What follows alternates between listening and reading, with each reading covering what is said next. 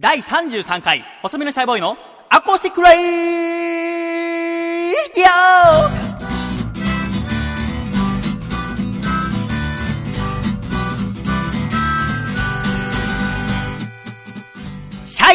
皆様ご無沙汰しております。細身のシャイボーイ佐藤孝義です。細身のシャイボーイのアコースティック radio。この番組は神奈川県横浜市戸塚区にあります私の部屋からお送りしてまいります。この番組の放送作家はこの人。どうも、ジャーギジョージです。よろしくお願いします。じゃあ、議場時代先生、今月も、今月もじゃないや、今回もよろしくお願いいたします。お願いします。あのー、めっきり寒くなりまして、そうですねこのアコラジもですね、初めて暖房をつけながらの収録ということになりました。君でもまあまあ太ってるから寒さには強いんですか？あの、寒がりです。あ、寒がりなんですか？まあまあ着込んでますもんね。そうなんですよ。あ、そうですか。家は暖房あるんですか？あの、東京の家は。けど、ほとんど使わないです。あな、そうですか。夏も冷房もほとんど使わずみたいな。ホットカーペットみたいのは？もうないんですよ。あ、そう。寒くて寒くて。いや、かければいいじゃん、暖房。なんで暖房かけないの？いや、ちょっとお金かかるから嫌だなと思あって。そうなん節だ約してるんですあそこ変な関西人それでねでも君鼻すすってさ 風邪ひいてそれ迷惑なんですけどそれは迷ね、惑ですね。まあ、気をつけていただければと思いますけど、それにしてもちょっと参ったことがありましてですねはい。まあ先週あの冒頭でちょっとお話ししましたけど、はいタウンニュースっはい。ていうものの取材を受けたってお話ちょっとしたじゃないですかありました、ありましタウンニュースっていうのはまあ神奈川県全域で配られている地域情報誌でございまして、まあ、その戸塚区版の取材をしていただくということで先週その話したんですけど、はい何が参ったって私ね要はその取材してくれた記者さんが金崎祐樹さんっていう名前だったのた。はい。でその方からメールが来て取材させてくださいって金崎祐樹さんっていう名前から僕男だと思ったからでそのちょうどタウンニュース編集部がこの平戸のあたりにあったから、い僕の家の近くだったからじゃあ僕の家で取材してくださいよって実家に来てもらえれば大丈夫ですよっつっていざ来たらすごく綺麗な女の人一人だったっていうはい。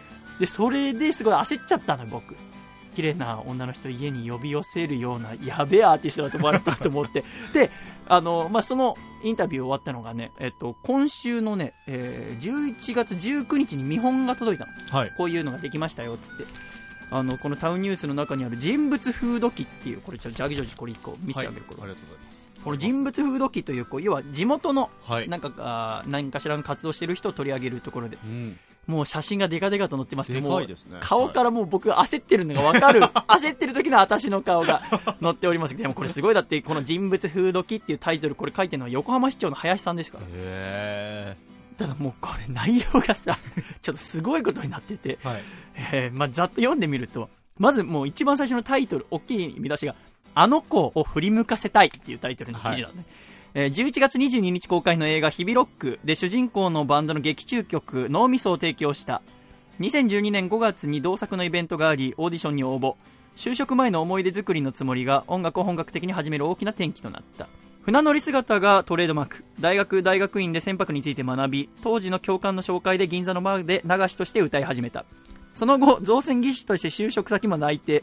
言葉通り順風満帆な門出を迎えるはずが日々ロックのイベントでやめどころがわからなくなった。卒業までわずかな時間しかなかったが内定を辞退。家族に報告したのは全てを決めた後だった。猛反対されたが2年間だけ時間をくれと頼み込んだ。細身のシャイボーイという名前の由来は平戸中学校時代の自身にある。今でこそ人前で歌い身長も1 8 0センチ近くなったが当時は小さくて細くて恥ずかしがり屋だった。そんな少年が初恋のあの子をなんとか振り向かせたいと考えたのがラジオパーソナリティのようになることだった。毎日何時間もラジオを聴き続けるうちにラジオから流れる音楽にも興味を持つようになりギターを始めた。それ以来恋をしたことはなく恋のモデルは今もあの子。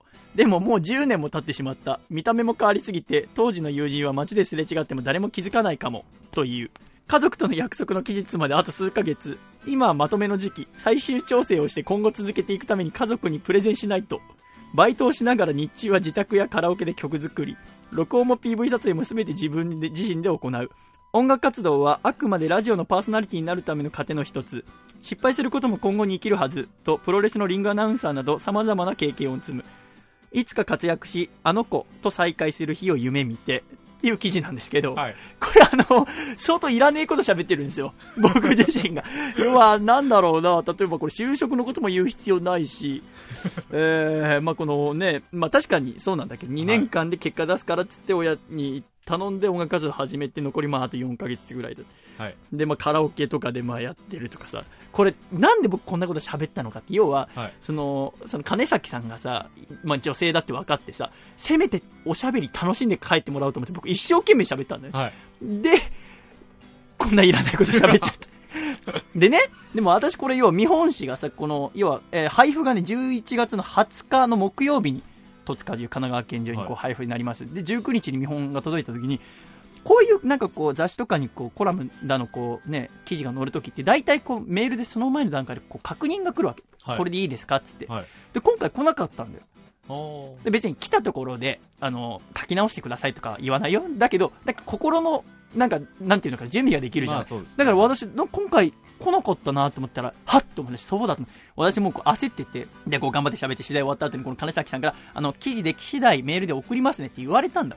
あだけど、まあ、一個の手間じゃん。私にこう記事それで了解って載せるはい。だから僕、あ、もう全然もう金崎さんが書いた記事なら全部信用してますので、すぐ載せちゃってくださいって俺から言ったんだったと それで今回これが載りましたけどね。これがさあ、でもまあ、あ、でもね、金崎さんから手紙も届きまして、その見本誌と一緒に。ええー佐藤様、先日は取材にご協力いただきまして誠にありがとうございました。早速紙面が出来上がりましたのでお送りいたします。ラジオパーソナリティを目指していらっしゃるだけあって、お話も上手で、紹介したいエピソードがたくさんあったのですが、スペースに限りがあるためかなり省略してしまいました。また、今後も取材にご協力いただければ幸いです。情報提供もお待ちしておりますので、お気軽にお寄せくださいませ。陰ながらこれからも応援しております。頑張ってくださいっていただきました。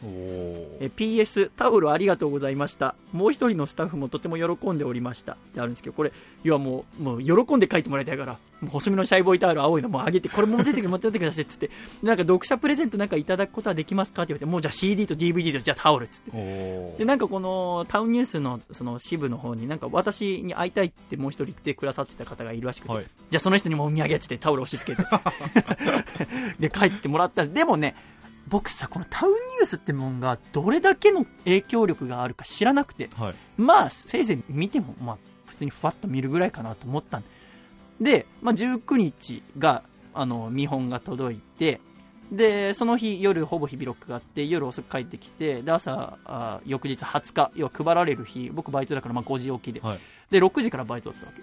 でバイトでさあの、まあ、デパートの地下で働いてる。でで上に上がってこう荷物運んだりしてる時に、はい。その品出しのおばさんがさいきなりさ俺の方見て「新聞見たよ」へ俺さ何のことか分かんなくてー。はい。新聞見たよって何かなと思って、はい。はっタウンニュースだって。えっ！と思って俺仕事先で音楽やってるの内緒にしてるからさ。はい。うわっと思って。で一応さほら私も喋りをなりわいにしようとしてる人間じゃん。ね喋りって何が大事って頭の回転の速さが大事なわけじゃん、はい。おばさんにとっさに言い訳しようと思って思いついたのがあれ双子の兄なんですっていう。超ダメな。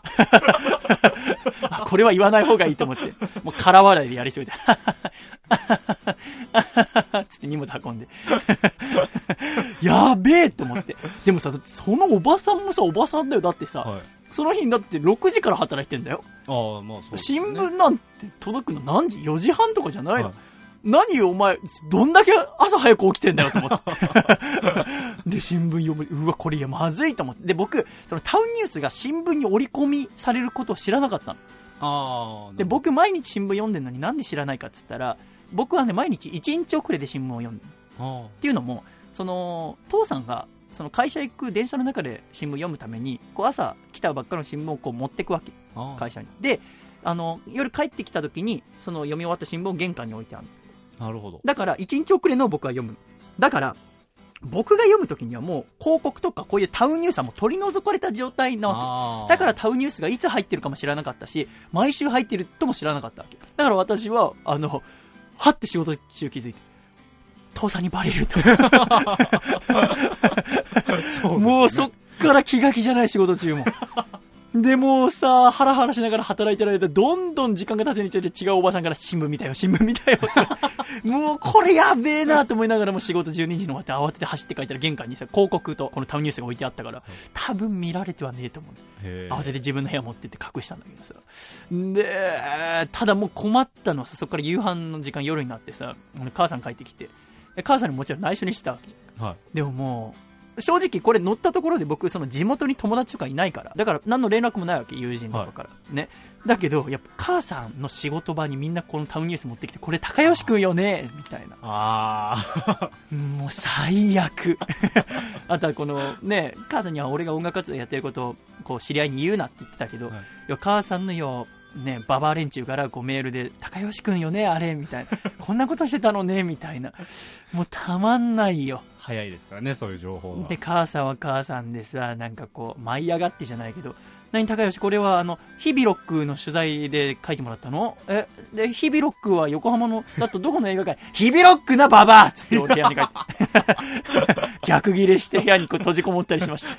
こんな25歳になりたくありませんでしたけど、ね、まあ、タウンページ、タウンページじゃねえや、タウンニュースにね、載せていただきまして、まあでもこれからね、こうやって近くの人にバレることも増えんだろうなと思いながら、ね。まあ、そんなこともあった今週でございました。もう疲れました。で、まあ、まあ、金崎さんはじめ、いろんな方見ていただきましてありがとうございました。まあ、今週もいろいろ頑張りたいところでございますが、まあ、張り切っていきましょう、じゃあ、ギジョイ。はい。なんと言ったってもう来月にはですね、12月25日の木曜日は私の第8回ワンマンライブ、クリスマスもラジオを聞いていたがありますから、はい。下北沢ロフトでございますが、こちらの予約もね、今受け付けております。ぜひぜひお願いいたします。もう真剣に歌おうと思って。去年ね、クリスマスイブにやってすごい楽しかったのよ。はあ。うん、だからもうクリスマスに今年は、もう本ちゃんの日にやりますけど。そして、えー先々週ぐらいからはお知らせしておりますが、アコラジ夏祭り2015。失礼、アコラジ冬祭りだ。はい。でアコラジ夏祭りっていうのが、こえー去年の、失礼、今年の 夏、時間軸がバラ、今年の夏にね、初めて私たちのラジオのイベントやりました。その2回目、はい。アコラジ冬祭り2015。で、そのサブタイトルが決まりました。細身のシャイボーイ26歳の誕生日会ってことで。お私の誕生日が1月10日なので、はい。ちょっと、どうせ誰もパーティーとか開いてくれないし、誰も祝ってくれない。自分で誕生日会開こはい。う。いやもいいんじゃないですか？いや、お前が、もう誕生会開きますとか言えよ。意地でも言わなかったな。まあだからもうセ、セリフお誕生日会。やりますのではい。で、これが、えー2015年の1月18日の日曜日でございます。はい。そしてですね、とうとうこの、えーアコラジ冬祭り2015のチケット発売日が決定しました。おではこちら、今日初めてちょっと発表させていただきたいと思います。では、えのきや先生、ドラムロールお願いします。アコラジ冬祭り2015、細身のシャイボーイ26歳のお誕生日会のチケット発売日は、11月26日水曜日午前10時 E プラスにて発売開始でございます。ということで、えー11月26日の水曜日午前10時に E プラスにて発売開始でございます。はいこちらぜひですね、東京カルチャーカルチャーのホームページ、または私のアコラジホームページなど見ていただければと思います。これぜひですね、もう、これだから配信になってから3日後です、こちらそう26時。ぜひお買い求めください。お願いします。お願いします。というのも、まあ、あの、さっきもその、このタウンニュースの記事にもあったけど、はいいや、まあね、あの、今ちょっと終始のまとめに入ってるんですよ。要は音楽でこれからもやっていきますよっていうことを言うために、まあ2年で結果出さなきゃいけないっていうところで、えーもうあと4ヶ月ぐらいしかないわけですよ。はい。だからもう私は要はイベントね、ワンマン、まあ今今年1年はまあ3、6、9、12と1年に4回やって、で、かつラジオのイベントは1年に2回だと。はい。えーこういうイベントをやったら人来るんだよって、でこれからもう音楽でやっていけるんだよっていうのを今ちょっといろいろプレゼンテーション用にまとめてるんですけども、はい。ぜひちょっと今回も売り切れないとですね、なかなか際どいところでございますので、ぜひぜひ、死活問題でございますので、よろしくお願いいたします。楽しみにしております。でもね、このアコーラジ冬祭り何やるのって話でございますけど、はい夏祭りはね、こういうそれまでの歴史、今までアコーラジ何やってきたかって振り返りをしたり、はい。あとは、オールナイト USA の生放送やったり、ねあとは私のライブをやりましたけど、で、今回も正直、それで行こうと思ったの。あの、前回すごい盛り上がったから。あの、今回も振り返って、ねはいもっこりさんとかにお願いして振り返り作ってもらってやろうと思ったんで、で、それジャーゲージョージに話したら、なんかジャーゲージョージがなんか、はぁ、みたいな 僕正直、あの、振り返りってなんかあんまりイベント的にどうかなって思うんですよね、いや、あれも、もともとはお前にあのスライドの作成お願いして、お前がスッカスカのスライド使ったところが一番の問題だったけど、なんかジャーゲージョージがなんか異議を唱え始めまして、ね。君はもっとなんかイベントをやりたいんだ。なんか、どうなんですかね？じゃあいいよ。もうこのアコラジ冬祭りは全部君に いやいや、ちょっと任せますよ。そのライブはやるよ。だから、はいやれって言ったことやるけど、その企画？ではもう、この間だって振り返りとか、さ、僕が考えたじゃんか。まあやるって言ってまあそうですねで、オールナイト US。はいだもうその、あアコラジ冬祭りはもう、ジャーゲジョージプレゼンツで。内容は。プレゼンツという。もう君にじゃあ全部任せますよ。なるほど。うん。ちょっと考えますね。いや、ちょっとじゃあもう、遅いよ。もう早く考えてもらって。さっさと。早急に考えないと。うん、早急に考えて、まあ全部君に任せましょう。わかりました。ぜひですね、11月26日に水曜日午前10時 E プラスにて発売でございます、よろしくお願いいたしますということでございます。でももう12月に入ります、もうすぐ。はい。もう師走でございます。年の瀬でございますねアコラジッコの皆さんもいろんな悩み溜まってるんじゃないかなと思いますけど、今年の悩みはもう今年のうちに解決するのが一番。はい。でもですね、僕はもうそんな悩み相談とかに乗れるような器ではないわけでございますよ。ね、ジャーギジョージなんて持ってのほかでございます。こいつに相談するぐらいなら俺はアリに相談しますけど。ということでですね、来週は、はい。なんと、スペシャルゲストをお迎えしてお送りしたいと思います。そのゲストは、この人竹下幸之助さんです不意に君から手渡されたということで、竹下幸之助くんが次回第34回アコラジに来てくださいます。はい。そしてですね、企画としては、マッスル人生相談。おうということで、皆さんの悩みを竹下くんがですね、筋肉で全部解決してくれる。やっぱ筋肉が一番ですから、この世の中。強いやつが一番、筋肉が一番。もう皆様のもう真面目な人生相談をですね、送っていただければ、竹下くんがもう筋肉と。はい。あとは多分ね、その、まあ、筋肉に大事なことは食でございますけどもそうですね。あなたの悩みにぴったりな弥生家のメニューなども教えてくださるんじゃないでしょうか。ぜひですね、あの、竹下くんが前回、えー、来た回とか聞いていただきまして、もしね、竹下くんのこと知らない方は予習していただきたいとか、えー、でもまあ前回来た時すごい面白かったのでね、ね今回どうなのか。でね、で、前回はこの私の自宅、横浜に来ていただきましたが、次回はですね、はい。竹下くんの自宅、東京で一人暮らしやってるお家にちょっとお邪魔しようと思います。ぜひ第34回アコラジも楽しみにしていただければと思います。では今週もちょっと元気にやっていきましょう、ジャーギージョージ。はい。では今週の1曲目聴いてください。細めのシャイボーイで、レディオ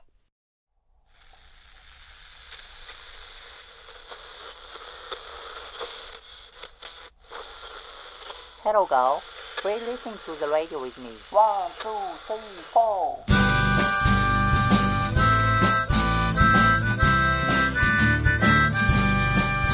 暖かい昼下がり退屈な授業にあくびふかしてああ僕は好きなあの子のことを考える。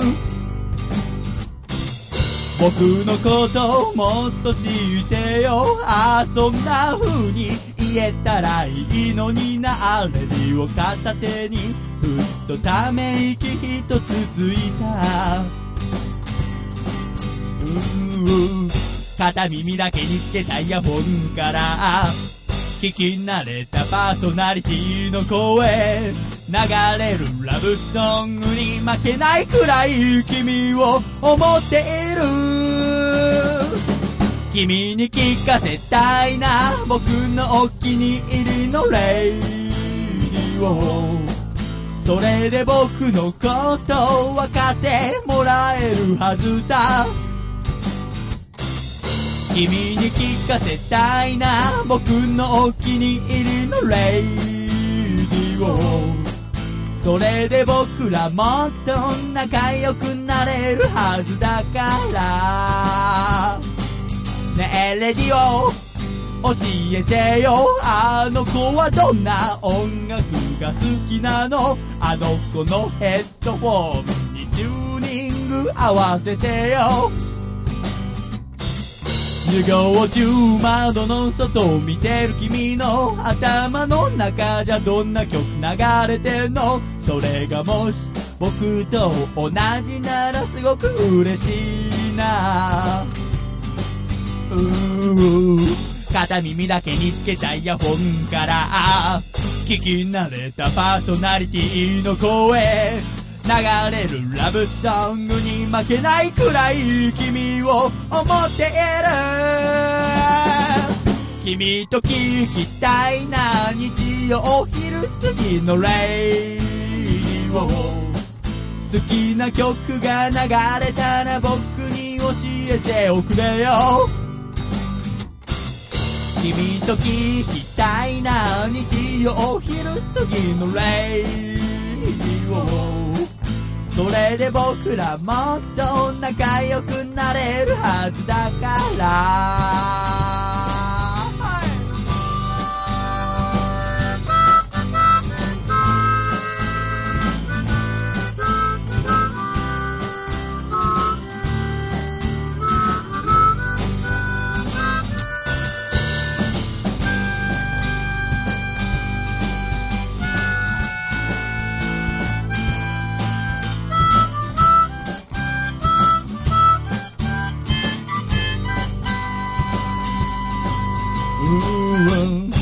片耳だけにつけたイヤホンから。聞き慣れたパーソナリティの声。流れるラブソングに負けないくらい君を思っている。君に伝えたいな。僕の心からの思いを。深夜ラジオ聞いてる時も君でいっぱいさ。僕には夢があるの。イヤホン片方ずつ二人分け合って君と一緒に聞くの素敵なララララブソン Wow, yeah, yeah. 君に聞かせたいな。僕のお気に入りのレイディオそれで僕のこと分かってもらえるはずさ。君と聞きたいな。日曜昼過ぎのレイディそれで僕らもっと仲良くなれるはずだから。サン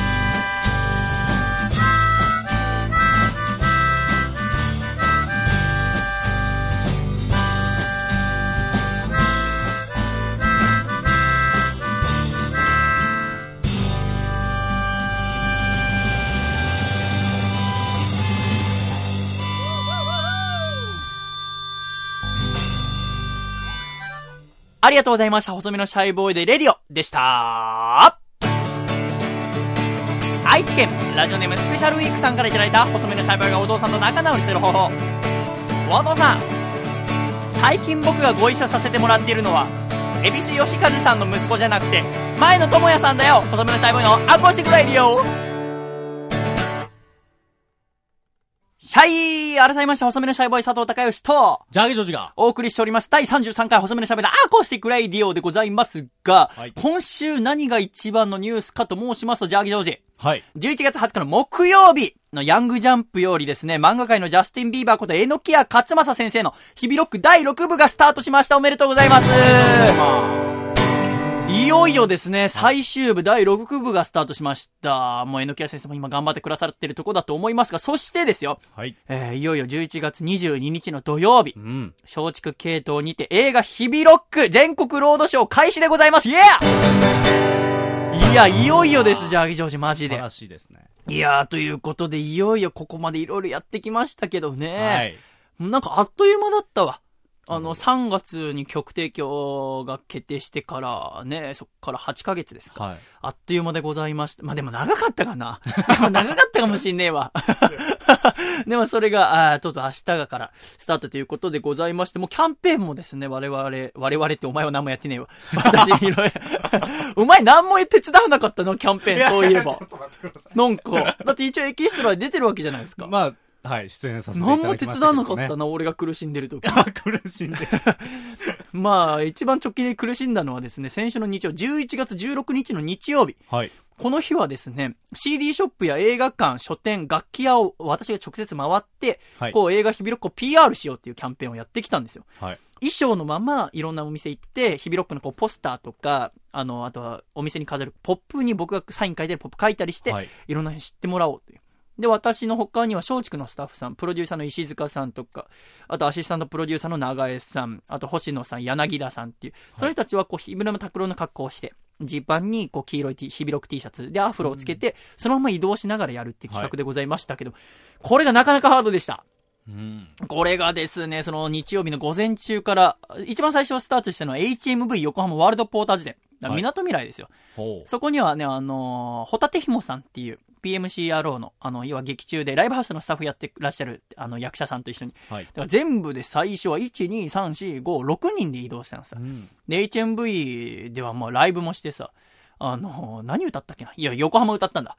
横浜店内で歌って、まあでも朝一だしさ、人誰もいないわけ。で、店内でその広報担当の伊藤ちゃんっていうすごい可愛らしい女性。で、その人だけがこう手拍子してくれされる。なんか俺が歌い出すとさ、この他の松竹のスタッフとかみんなシーンとするんだ。なんか、それまではなんかこう、日比ロック来てますよとか言ってんのに、なんだこれって思いながら、えーまず、まあその HMV 横浜ワールドポーターズ店。で、それでこう、ポップ書いたりして終わったら、その後黒沢楽器横浜店に移動ですよ。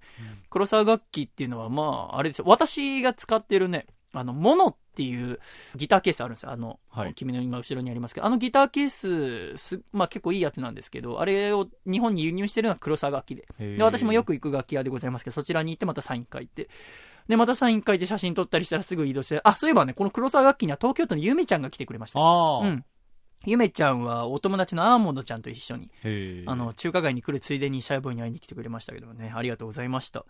で、そっからすぐ移動してタワーレコード横浜ビブレ店。うん。で、タワーレコードでもポップ書いて、で、そっから川崎に移動ですよ。タワーレコード川崎店。で、川崎でもポップとかポ、もうひたすらでっかいポスターにサインするんだけど。で、ポスターにサイン書いてで、店員さんに頭下げて、ぜひ見てください、ぜひ見てくださいっつって。やっぱね、電車移動の間結構派手な格好、私もあの白い衣装のまま移動するからね。なかなか見られながら。結構ね、こういうの、東京でそういうことするのはもう慣れてきたんだ、なんか。はい。ただやっぱ地元、横浜、川崎、はいそれをこの格好で歩くのなかなかハードでございましたね。で、タワーレコード川崎が終わったその後 HMV 川崎店。で、HMV はその広報の伊藤ちゃんっていうのが、はい常に私たちの先回りして待っててくれてるわけ、へ HMV え。で、そこでもまあ、ライブ、何歌ったっけな？あの子の声がうまくいきませんようにを、あの、ラゾーナ川崎の、もうファミリーばっかのところで、えー書き鳴らしましてですね、えーほとんどの人に無視をされてしまう。そんなことないけどね。まあ、川崎店で歌い。で、とうとう、えー東京進出、渋谷です、その後。渋谷のツタヤ。書店ですね。で、そこで、日々ロックのこう本が並んでるところにこうポップ書いたりして。そこはね、僕が榎屋先生と一緒に作った日々ロックレイディオっていうのが流れてたよ。ああの、二人で作ったラジオ、番宣用のラジオね。あ。はい。初めてお店で流れてるの聞いて、ちょっと感動したね。うんだから渋谷のど真ん中で俺一日中喋り続けてるんですよ。すげえなと思いましたね。で、そこからビレッジヴァンガード渋谷宇田川店、あの、センター街の中にあるお店です。で、あそこは、あの、本の担当の大森さんっていうのが昔から友達だから、で、大森さんに迎えてもらう。なんか不思議な感じでしたね、こうやって仕事で会うっていうのは。で、ビレッジヴァンガード渋谷宇田川店でよくしていただいて、そっから次、高円寺です。高円寺に移動し、高円寺のビレッジヴァンガード。ここではね、草壁役の前の智也さんが合流してくださってそう、高円寺、えー店では一緒にサイン書いたり、ポップ書いたり。前野さんがね、奥さん連れてきたんですよ。あ、そうなんですね。そう、奥さん連れてきてね、多分奥さんもアコラジ聞いてくださったことがあるみたいで。へえ。そう、なんか、ラジオパーソナリティを見る目で見られましたね。そんな、旦那が世話になってますみたいに、いや、全然世話になってるのこっちでございますけどもって話をし、でもいいよかったわ。前野さんいつもなんかこう、要は草壁のキャラになってさ、こう、はい日々ロックの仕事の時は言ってる。でもこの時はもう奥さんがいるからもう、いいよ、旦那さんとして。奥さんも綺麗な人で、なんかこう、すごいお似合いの二人でね。へえ。へえ、腹が立ちましたね。だってさ、これさ、朝からさ、ずっと飲まず食わずでやってんの。ああ、そうなんですね。飯食う時間がなくて。で、どんどん時間押していくからさ、相手のお店に迷惑になっちゃうから、もう何も食わずにひたすら移動してさ。で、まあ、高円寺で仕事、あの、前野さんとはお別れして、その後池袋ですよ。池袋からはですね、浜橋役の板橋俊也さんと一緒に、えーまずは池袋の黒沢楽器。で、G クラブ池袋。そしてタワーレコード池袋。で、HMV ルミネ池袋と。で、池袋シネマロサ。もう池袋も怒涛の周り用です。えーもうこの頃には結構夜です。もう。へえ6時ぐらいかな、夜の。で、池袋全部終わった後、お茶の水に移動です。もうね、移動経路もちょっとおかしいんだよ。移動のなんか、もうちょっとよくいい回り方あるんじゃねえかなと思いながら。で、池袋が終わった後、お茶の水に移動して、黒沢楽器また。で、ここにはなんかこう、楽器買ってくださった方用にサインもたくさん書いて、で、今、まあ、ポスターとかも飾ってあるみたいです。で、お茶の水が終わったところで、とうとう HMV ララポート豊洲に移動。豊洲っつったら私もともと門前仲町に暮らしてましたから、はい。よくララポートは週1ぐらいで行ってましたけどね、そこにまあ凱旋みたいな気分で行ってきましたけど、うんで、HMV ララポート豊洲では、なんかやたらでも、まあ一応ゴールがこのララポート豊洲だったの。はい。だからなんかすごいたくさんお客さん来てくれて。で、なぜかたまたま、あの、まあ、その、このアコラジックのもっこりさんも来てくれたんだけど、もっこりさん以外、全部で何人、20人ぐらいかな、お客さん来てて、もっこりさん以外全部女の子だった。ええ。そう、女性がたくさんいて、へーで、来てくれて、なぜか知んないけど、別にさ、いいじゃん。女の子来てくれんなら。まあまあまあ。はいそしたらこの一緒に回ってた松竹の人たちがちょっと切れてんの。シャイボーイモテないキャラじゃねえのかよ、みたいな。キャラとかねえよ、バカと思って。長井さんとかイライラしててさ、あの、聞いてないな、そういうの、みたいな。で、まあ、でもまあ、そこではまあ脳みそ歌って。で、HMV ララポート豊洲でライブ終わった後はほぼ日々ロックです。うん。ほぼ日々ロック、その日は夜はその豊洲の、えー映画館の横にね、こう、日々ロックバーっていうのが今オープンしてて。えー、なんかこう映画の小物とか置いてあったりとか、日々ロックにちなんだメニューがあるんだけど。で、そこでまあほぼ日々ロック、ツイキャス生放送30分、爆弾ジョニーさんと一緒にやって、爆弾ジョニーさんと、まあ面白くてやっぱ爆弾ジョニーさんが、うんでもその頃はもうほ、もう、フラフラでさ、うまく喋れっかなって心配だったけど、まあなんとか終わりまして。で、帰って。翌日はい。は、今度月曜日です。原宿。で、その、日々ロックはまちこちゃんっていうね、女の子が出てくるんだけど、はいそのまちこちゃん役の北陽子さん、あの、事務所はプラチナムですね。はいで、そのプラチナムの中でガールズバンドを組んだの4人組の。はい。B1 っていう。で、その B1 のお披露目イベントうん。のオープニングアクトに細身のシャイボーイ。なんでやねんっていう。そのだって、あの、だってみんな可愛い女の子だわけよ。あ北ちゃんはじめ、みんなこうモデルさんだったり女優さんなわけ。あ。はい。だからさ、可愛い女の子をさ、オープニングアクトにすまあまればいいじゃん。あまあまあ、流れだってお客さんはみんな可愛い女の子を見に来てるわけじゃん。はい。そこに何の説明もなしに私出てったから、まあお客さんも面食らってましたけど、まあええなんとかまあ頑張って歌って司会もして、で、その後、あーまあツイキャスの番組もあったし、あと落合元樹さんがはい。ゲストで来てくれて、あとはご元557188の、今、チニニルワカっていうバンドのユウさんって方が来てくださってみんなでトークショーしたりとか。でもね、あの、原宿の竹下通りって俺生まれて初めて行ったんだよ。あ、そうなんですね。行ったことなくて、行ったことある？ありますあります。なんで？それはもうデートとか、まあ一あ人で行ったりとか、はい。へえ、一人で竹下通り行くの？お前。なんかどんなところなのかなと思って。あそういうことかはい。観光で行きましたね。あそこすごいね。すごいです。なんかクレープの店何軒あんの？と思いながら。多いです。ねえ、でもまあ、で、なんかそのイベントステージもさ、ピンクを基調にした場所でさ。なんか慣れない場所でって疲れちゃって。ふらふらしながら、まあなんとか終わりましたけどね。でもなんかちょっと嬉しかったのは、そのプラチナムの事務所の、まあ仕切りの人がいてさ、はいまあいろいろこうイベント企画してくれて、で、終わった後に、あの、お疲れ様でしたって話しかけてくださって、僕実は細身のシャイボーイさんと対バンしたことあるんですよって言われて。えって言って聞いたら、まだ23歳の方で、その方。はで、あの、アンコンディショナルラブさんっていうシンガーソングライターがいるの。はいで、その方のサポートバンドのギターとして弾いてて、で、今年の春か、もうちょっと前ぐらいからここ就職して、プラチナムに入って、今イベントの企画とかしてるんだっつって。だから今回ここ一緒できて嬉しかったですって話になって、あ、こんな出会い方もあるんだなと思いながら。なんかすごい嬉しかったですけどね。でまあ、怒涛のキャンペーンが終わりましてですね。いよいよまあ公開に向かっていくわけでございますけども。まあ、あとはその宣伝のために私がこの3ヶ月間やってきたほぼ日々ロックっていう番組も終わりましたから。はい。ちょっとその話をする前に一回ジングル言いましょうか。では、ジャーゲジョージさん、ジングルのコールをお願いします。ジングル栃木県。ラジオネーム最速の変態さんからいただいた細身のシャイボーイがお父さんと仲直りする方法。お父さん街中の女性がすっかり厚着になってしまったからってまるで世界の終わりみたいな悲しそうな顔しないでよ。細身のシャイボーイのアコースティックレイディオあのさ、あの、ジングルの間にちょっと思い出したんだけどさ、はい。これを収録している11月21日の金曜日、はい。夜ね、あの、アルコピースのラジオに、榎谷勝松先生がゲスト出演するんですよ。おおこれね、だからもうね、これを配信する頃にはもう終わってるんだけど、はい。要はこの、事前告知をしないってことで、はい僕はちょっと前々から聞いてたんだけど、はい。だからちょっとどうなるか心配なんですよ、今夜。で、すごい楽しみ。やっぱ先生もね、はい行ってもこう、アコラジにゲストもう3回ですよ。アコラジに集まって合わせれば。そうですね。もうトークキレキレでございますからキ。レキレですよ。もうさぞや面白い放送に。でも、すごい心配。なんかこう、はい。なん、な、なんだろうな、なんだろう、お、うおに、お兄ちゃんがラジオに出る。オールナイトニッポンにお兄ちゃんが出る。ちょっとそわそわ。そわそわしてる。ちょっと今夜寝れないですね。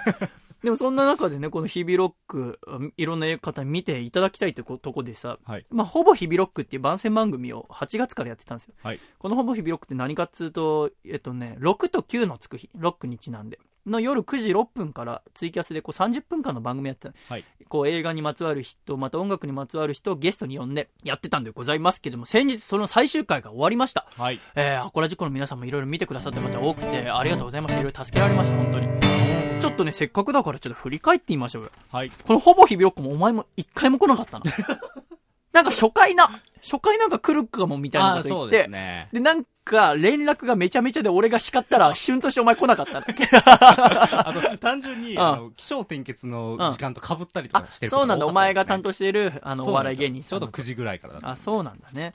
ということで、初回はこれいつかな？初回はね、8月19日の火曜日。おお。だからちょうど3ヶ月前さ、そうですね初回ゲストは監督の入江優監督。はい。これもまあ面白かったです。まあどんな番組になるのかっていうのを、まあふわふわしたイメージしかなかったんだけど、まあ監督と話して、あ、こうやっていろんな話聞ける番組にしようと思ってやってきましたけども、で、第2回、8月の26日、水曜日第2回ゲストはサラバーズ。はい。要はあのサラバーズの皆さんが来てくださってサラバーズの皆さんは日々ロック映画の中ではこう犬レイプっていうバンドをやってますけどそんな話したりあとアイスバケツチャレンジもやりましたああ、ねアイスバケツチャレンジが遠い昔のことのようだ、そうですねえ。ーそして第3回8月29日、えー PMC 野郎はい。これはポップンマッシュルームチキン野郎さんですね。劇団でございます。ここで俺ケツ出しますね。でケツ出すゲームをやったんですよ。俺まさか人前でケツ出すような人間になると思わなかった。うんいざ出してみると楽しいもんでございましたね。そして第4回、えー9月の6日でございます。ブッチさん、ホタテヒモさん、北陽子さん。これは銀座のね、街頭から、えーちょうど iPhone6 が発売になるよみたいなはい。ところで、えーなんか街頭インタビューみたいなことをしながらですね、やりましたね。第、えーそして5回、9月9日、これがなかなか問題の回でございまして、星彩さん、高山美也子さん、菅由衣子さん、佐伯飛鳥さんってこのプラチナムの綺麗どころが4人来て、僕の、これサプライズだったんだよ。はい。で、僕の周りに綺麗な人がいて、僕は全く喋れなくなる。これも今年一辛かったかもしれないその。回を見てましたね、僕ね。あそっかおはい前、人の一番見ち、見て欲しくないとこをちゃんと見るな。見逃さないな、そういうとこ、お前は。その点よくできてるよ、お前は。えー、その次が9月の16日第6回。前野智也さんと岡本圭介さん。うん。だから要はあの、この女性2人が来て、全然うまく喋れなくて、で、次の放送まで1週間あってさ、はい。もう自信をなくしてたんはい。その中こう素晴らしいお二人男性が来てくれて、で、まあ、なんか楽しく喋れて、はいここでちょっとまた息息を吹き返します。で、その3日後、9月19日第7回ゲストは松竹の石塚プロデューサー。はい。この私の今やってるこの部屋からお送りしましたね。うん。石塚さんたちが東戸塚まで来て、はい。これはこれでひどかった俺の部屋荒らしていって、なんか壁に貼ってあるさ、踊りヘップマンのポスターとかさ、いちいちなんか全部写真撮られてすげえ恥ずかしかったわ。そしてその次が、だんだん、もうすげえやったな、俺。9月の26日金曜日第8回ゲスト、まなこさん、堀子先生。これはダンスだわ。はい。あの、映画の中では歌川咲、二階堂ふみちゃんが踊っているサンライズって曲を。踊ってみようって回でございます。人生初ダンスでさ、ほぼ。うん。やっぱ踊れねえわ。やっぱあれ見るとやっぱエグザイルとかすげえなって思うわ。わあんな軽快に。に踊れんだもんね。で、まなこちゃん可愛かったな。堀子先生もお綺麗ですしね。うんえーそして、第9回、9月の29日は、山田久志さん、マリア智子さん、そして北陽子さん。うん。これ東京 FM から撮りました。はい。これ、個人的にはすごい、い一番楽しかったかな。やっぱ山田久志さんのおしゃべりがすごくて、うんやっぱラジオパーソナリティってすげえなって思いましたね。そしてその次、第10回、10月の6日の月曜日、爆弾ジョニー。はい。やっぱ爆弾ジョニーですね。この回、えー、爆弾ジョニーと腕相撲して、全員なぎ倒して、爆弾ジョニーのファンから僕は怒られるっていう。えーっと、その次、10月の9日、第11回、ゲストが忘れらんねえよの柴田隆弘さん。うんやっぱあの、柴田さんは僕大好きですから、尊敬してますから、えーただ柴田さんが今レコーディングとかで忙しくてなかなか飲み行けなくて、そんな中、忙しい中来てくださってね、いろいろ本当ためになる話を聞くことができました。そして、その、1週間後、10月16日、第12回のゲストは、前野智也さんと、えー映画、ぶどうの涙監督、三島由紀子監督。この回も面白かったわ。あの、銀座、これはね、レストランみたいなとこからあワインを飲みながらお送りしたんだけど、はいこの映画、ぶどうの涙っていうのを、あの、ちょうど公開になったとこだったから、私も映画を見て監督にいろいろ話聞きましたけど、で、前野さんもこのぶどうの涙出てるから、はい郵便局員の役で。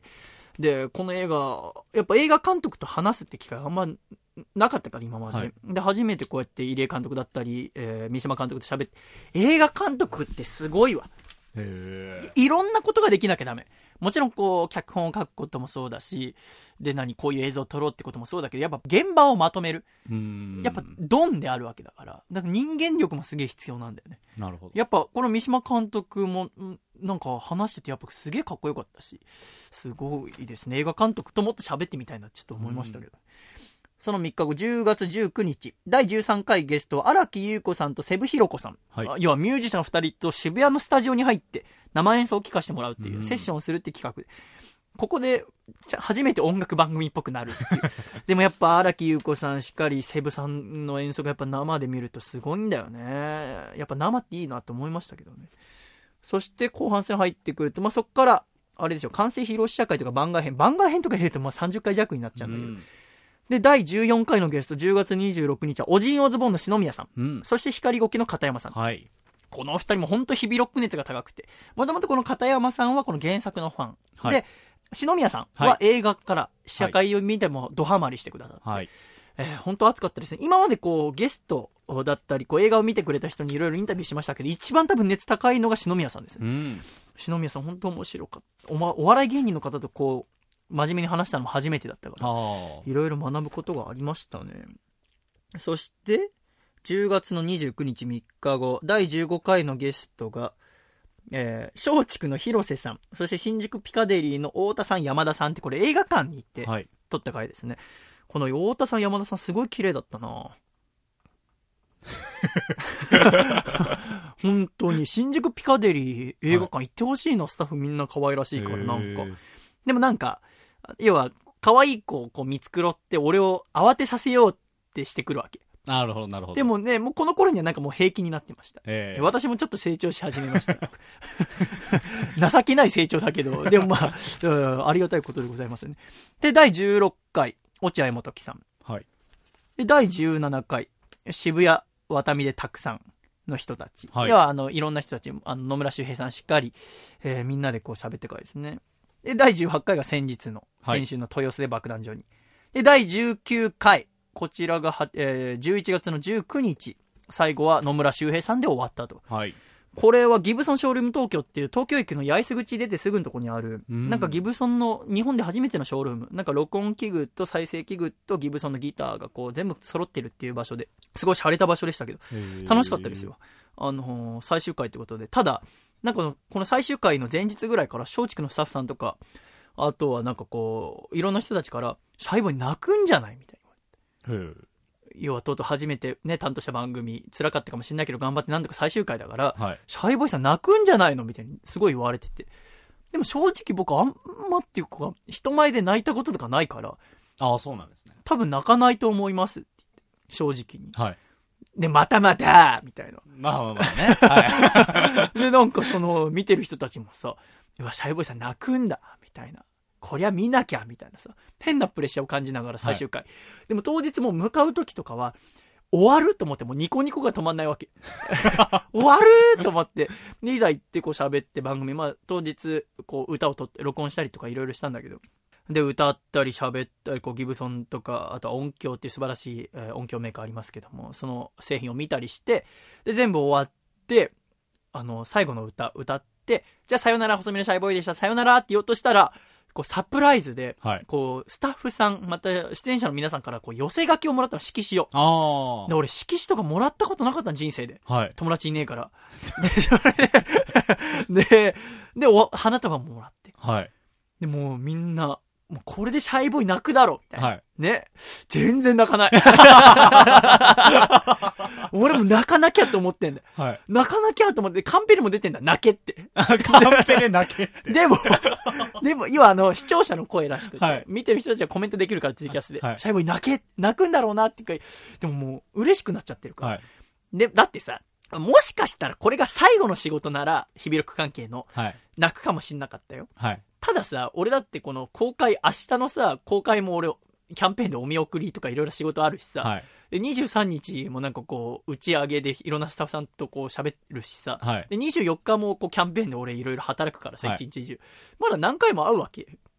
で、なんなら DVD が発売とかなった時多分俺借り出されるし。そこまで考えてさ、はい。泣いたら地獄じゃん。ずっと言われるじゃん、シャイボーイ泣いたよ。まあ、いじられますよね、そこは。それもあって全然涙出なくてさ。はい。で、結局さ、番組それでま、まあ、盛り上がって終わって、でもそっからもうみんなにネチネチ言われて。なんで泣かないんですか？みたいな。信じらんないみたいなこと言われて。でも最後はこう、みんなからこう寄せ書きをもらって、で、花束をもらって、本当今までありがとうございましたって。まあ、僕から言わしてみれば、こちらこそ本当にありがとうございましたって。こんな MC とかやったことない人間を起用してもらって、で、いろいろ迷惑かけながら、なんとかこうね、3ヶ月やりきることができて、本当に感謝してるし、あと、ブッチさんっていう俳優さんだったりとか、ホタテヒモさんだったりとか、板橋俊也さんとか、前野さんとか、何回も来てくださって、えーで、おかげでなんとか乗り切ることができて、まあ嬉しい。やっぱ嬉しいんだよね。はいなんとか終われたってみんなでこう力を合わせて終われた。で、まあお疲れって言って公開日にまた会おうねって言って別れてさ。で、僕翌日バイトだったからもう急いで帰って。東京から東海道線で横浜まで行って、ではい横浜から横須賀線で東戸塚帰るんだけど、ちょっとその横浜駅の乗り換えが、なんかしなきゃ22分ぐらい電車が来ないってなって、あ、結構あるなと思って。じゃあ、あの、駅の中のコンビニ、ニューデイズでお酒買って、はい一人でちょっと打ち上げすっかなと思って。あの、プレミアムモルツ500を買って、はいで、なんかその日、えあの、なんだろう、食べんポップコーンがあったの。その、収録の時に。はいで、たくさん待ってから、なんかポップコーンをお土産に渡されて、で、そのポップコーン食べながら駅のベンチでこう、ビール飲んでたのよ。はい。で、終わったと思って開放感少しありながらさ。で、そうだと思って。22分もあるから、酒飲みながら色紙読もうと思って。さっきもらった時全然内容まで読めてなかったから。だからこう、で、色紙あるわけ、ここに。ああ、ありますね。は。で、これ、まあ、細身のシャイボーイさん、ほぼ日々第19回、全19回おお疲れ様でした。はい。で、みんなね、いろんな言葉書いてくれて、えー主演の野村周平さんとか、シャイ、ほぼ日々ロック含めたくさんの宣伝ありがとうございました。シャイさんのおかげでこの映画売れます。おで、ホタテヒモさんも、シャイボーイ君へ、えーシャイ君の、えー細かな気遣いや司会として戦っている姿かっこよかったです。お疲れ様でした。うん井上ホタテヒモ。前野さんからいただいてますね。えーシャイ。長い宣伝期間を先頭に立って引っ張ってくれた姿はとても勇ましかったです。とりあえずお疲れ様でした。これからもよろしくお願い、シャイ。前野智也。いいですね。えー宣伝担当の西田さんもありますね。いつも楽しいトークありがとうございました。日々ロックはシャイボーイさんなくしては公開できませんでした。えー俳優板橋俊也さん、シャイさんすごいっすよ。ほんと素敵な人ですよ、あなたは。これからもよろしくお願いします。えー石塚プロデューサー、人生一期一会、本当にお疲れ様でした。ありがとうございました。で、音とかずっと担当してくれた高石さん、うん。シャイ君、えー正直最後まで続くとは思っていませんでした。よくやった。サンキュー。高石。うん。他に、あとネット担当してくれた新座さん、シャイさん、えー全19回番外編、えー本当にお疲れ様でした。ご一緒できて楽しかったです。ね、で、新座さんとは僕、敬遠の中っていう放送の中で言ったけど、はいあと本当に怒ってないし、嫌ってませんからねって、こう、いろいろ回ったわけいいですね。で、これ、飲みながらさ、はい夜11時45分ぐらいの横浜駅のベンチ、ポップコーン食べて、ビール飲んで、これ読んで、号泣ですよね。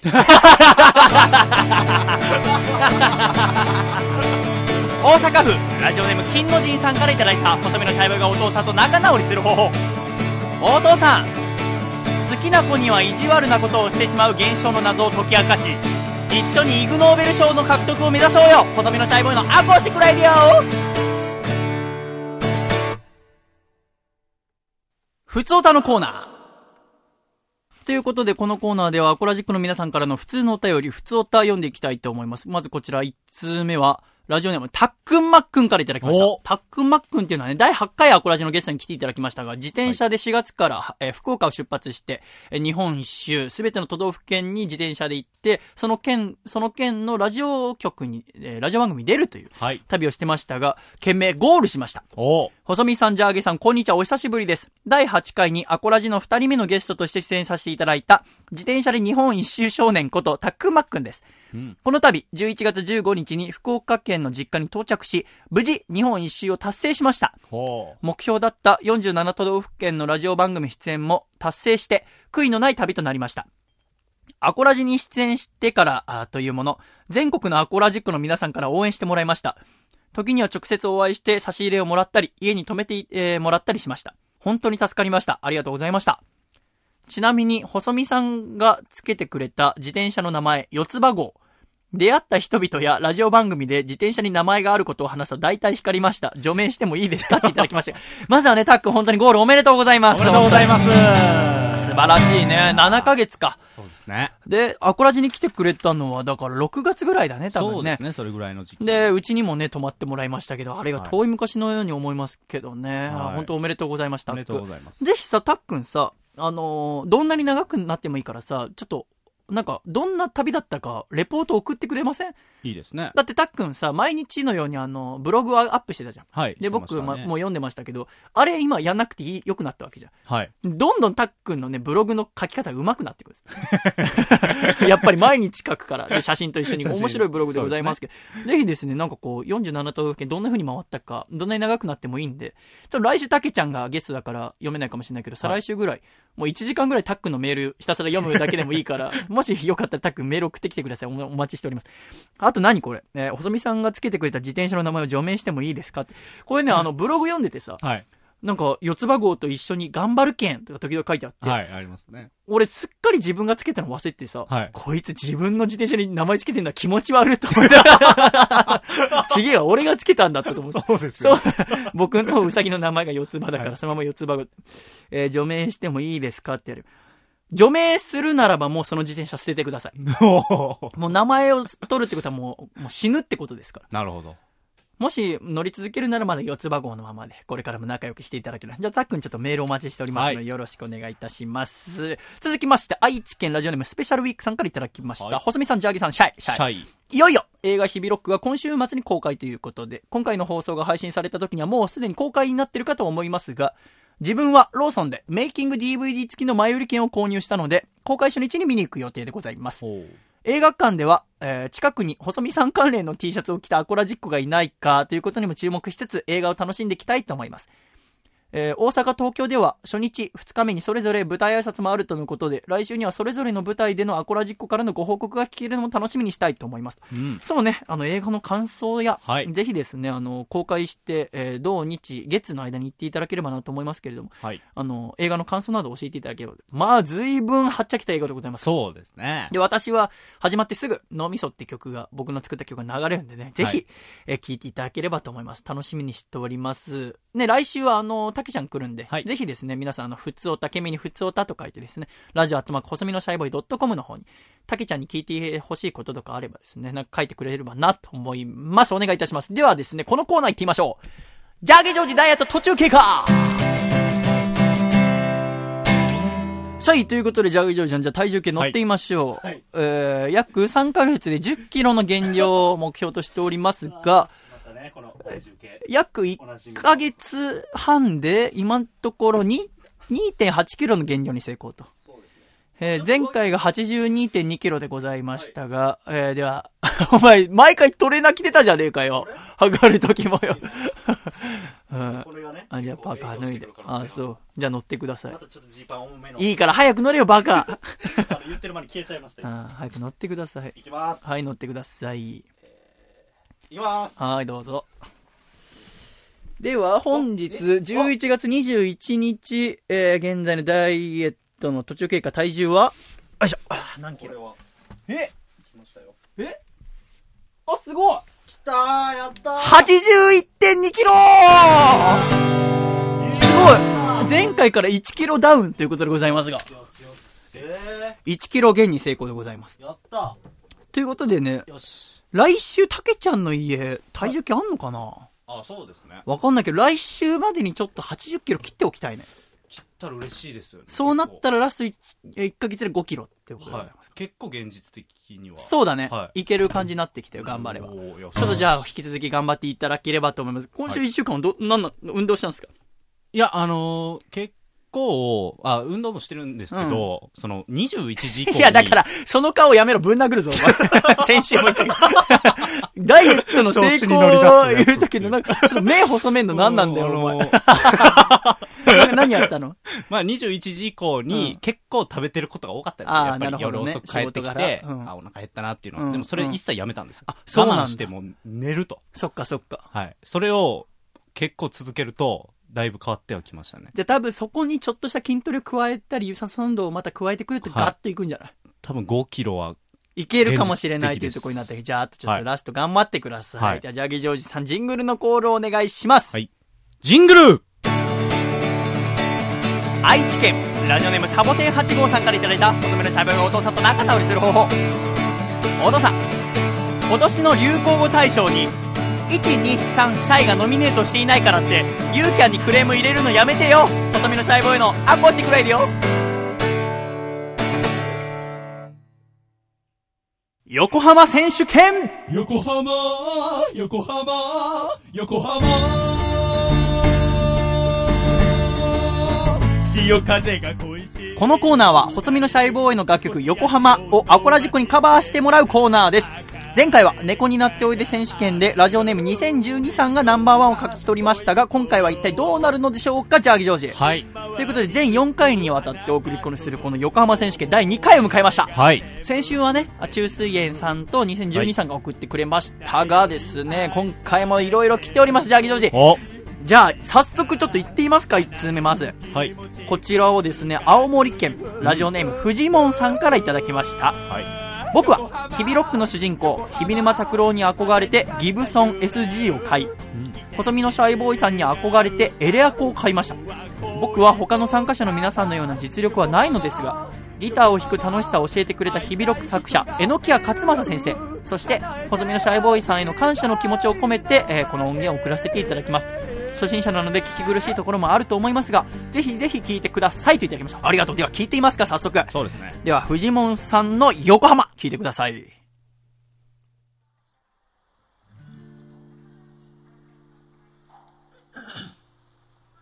横浜、横浜、横浜。いや、すごいよ。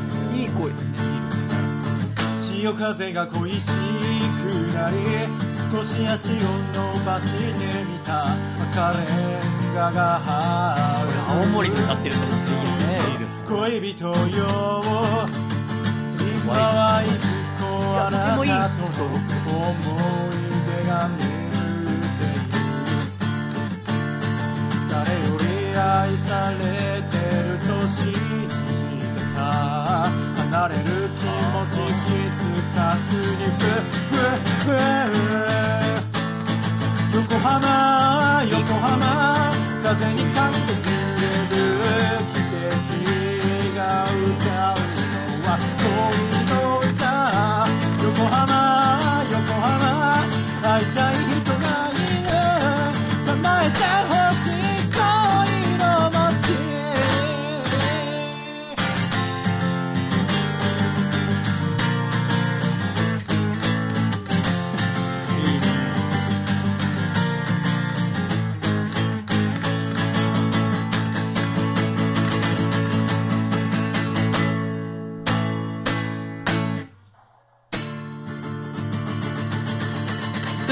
聞いていただきましたラジオネームフジモンさんの横浜でございました。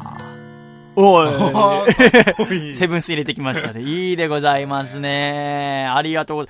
どうですか、じゃあ、議長いジ。やー、これ1曲目ですか。すごいよね。とてもいいですよね。はい高いですよ。なんか私も、なんかいい、もう素直になんかこうギター弾いて楽しそうだなと思いましたよああ、そうです、ね。えー楽しさが伝わってくるとても素晴らしい音源でございましたが、続いていってみましょうか。えーこちらが、えー名古屋市、ラジオネームゆかぬばんさんからいただきました。はいまさみさん、ジャーゲさん、こんばんしゃい、こんばんしゃい。横浜、歌ってみました。先週の2012さんや中水園さんの横浜を聞いて、お二人の実力にかなうわけはありませんが、妙な使命感に駆られてしまい、思わず録音しました。横浜、かっこ水没バージョンです。聞いてください。お願いします水没バージョン。まあ、早速ちょっと聞いてみますか。はいじゃあ聞いてください。ゆかぬばんさんで横浜。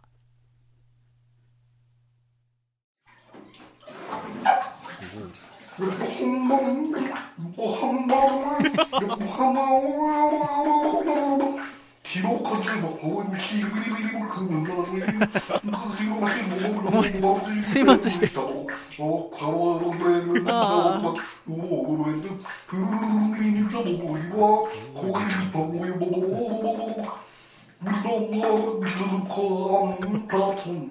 風呂入ってるね多分どういう状態なんですかでもさ、いや、時々さ、これ、バシャンってくるのが超怖えんだよ。最初イヤホンで聞いててびっくりした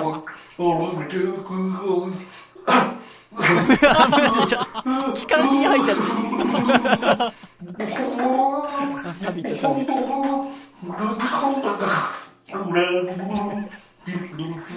早く終わんねえかな。一応このアコラジではねあの送られた音源は最後まで聞くっていうのマナーに。いや終わんねえかな。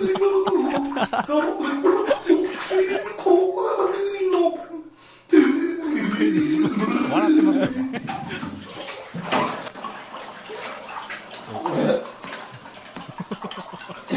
ハハハハや、こいつもさ、ありがとう、ありがとうございました。ラジオネームイカヌバーさんの横浜で。こいつも、あの、俺とね、25歳、あまあ、僕と同い年か1個下なんです。お前もバカだバカだなっていう。でもなんかね、床の番がね、なんか確変に入っちゃったみたいな。はいもう一個送ってきてるんですよ。えー、細見さん、ジャーギーさん、こんばんしゃい、こんばんしゃい。横浜を送っていました。今回はギターを弾いて歌ってみました。歌もギターも下手くそなのですが、大好きな細見さんの歌を一生懸命歌いました。えーぜひ聴いてみてください。横浜マです。どうぞ。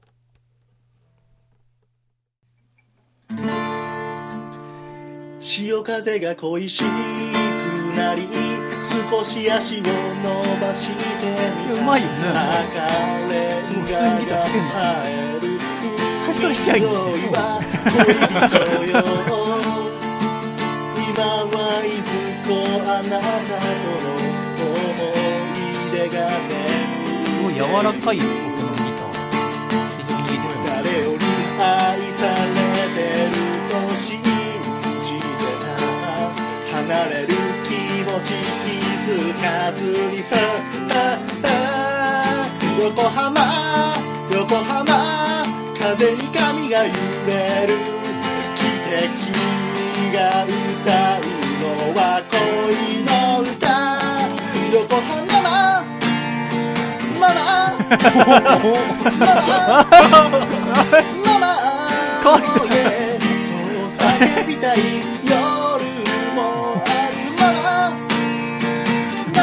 マママママ oh yeah 抱きしめてくれよ僕のことなんて今じゃもう言えないけれど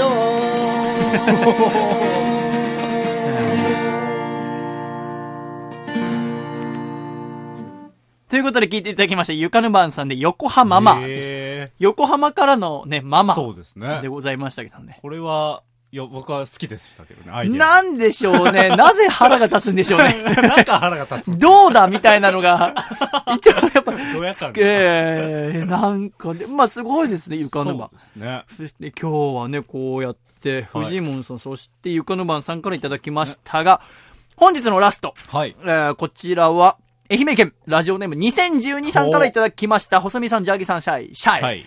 先週ご指摘通り、これ先週まあ送ってくれたんだよね。あそうですねただなんか僕は、2012にしてはちょっと出来が悪いな、みたいなことを言ったらですね。はいえー先週のご指摘通り、前回の音源は正直いいものとは言えない仕上がりになっていました。なるほど。しかし、言い訳するつもりはありません。正々堂々、今回参加させていただきます。横浜、瀬戸内海のリベンジボーイアレンジ。ということでいただきました。では聞いてみてください。2012さんで横浜、どうぞ横浜横浜横浜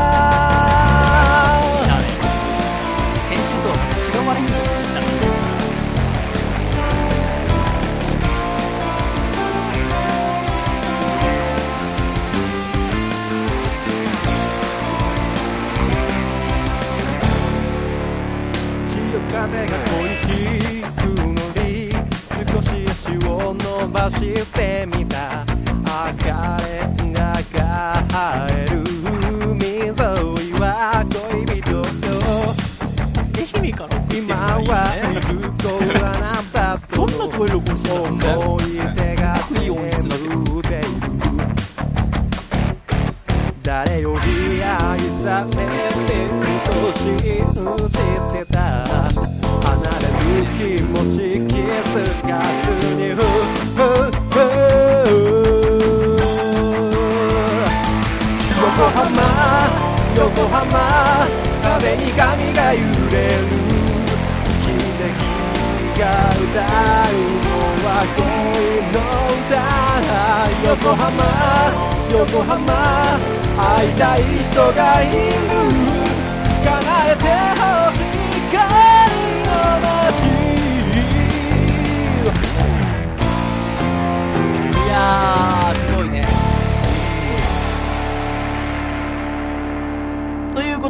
いただきました。2012さんで横浜でございまして、いやーいやかえり2012お帰りなさい。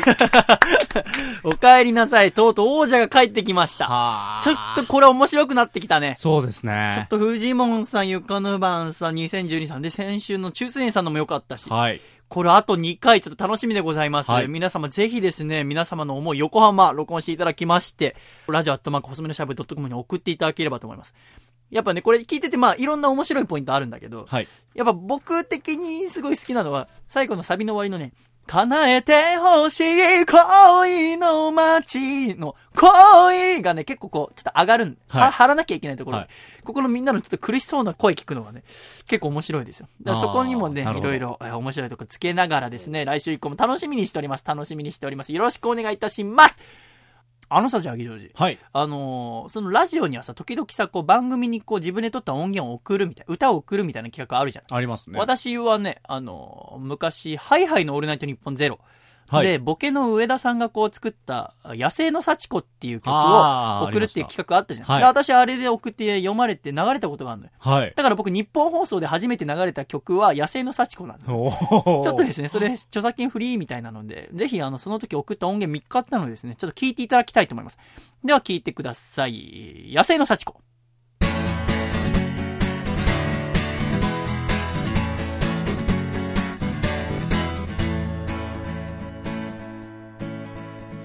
私の住んでる街は西麻布なんです。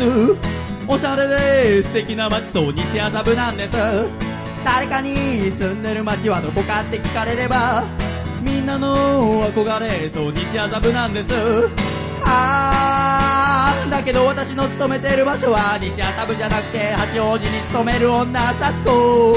あーせっかく西麻布なのに1時間半かけて通う女幸子。家賃は6万8000円。風呂なしトイレ共同。それでも西麻布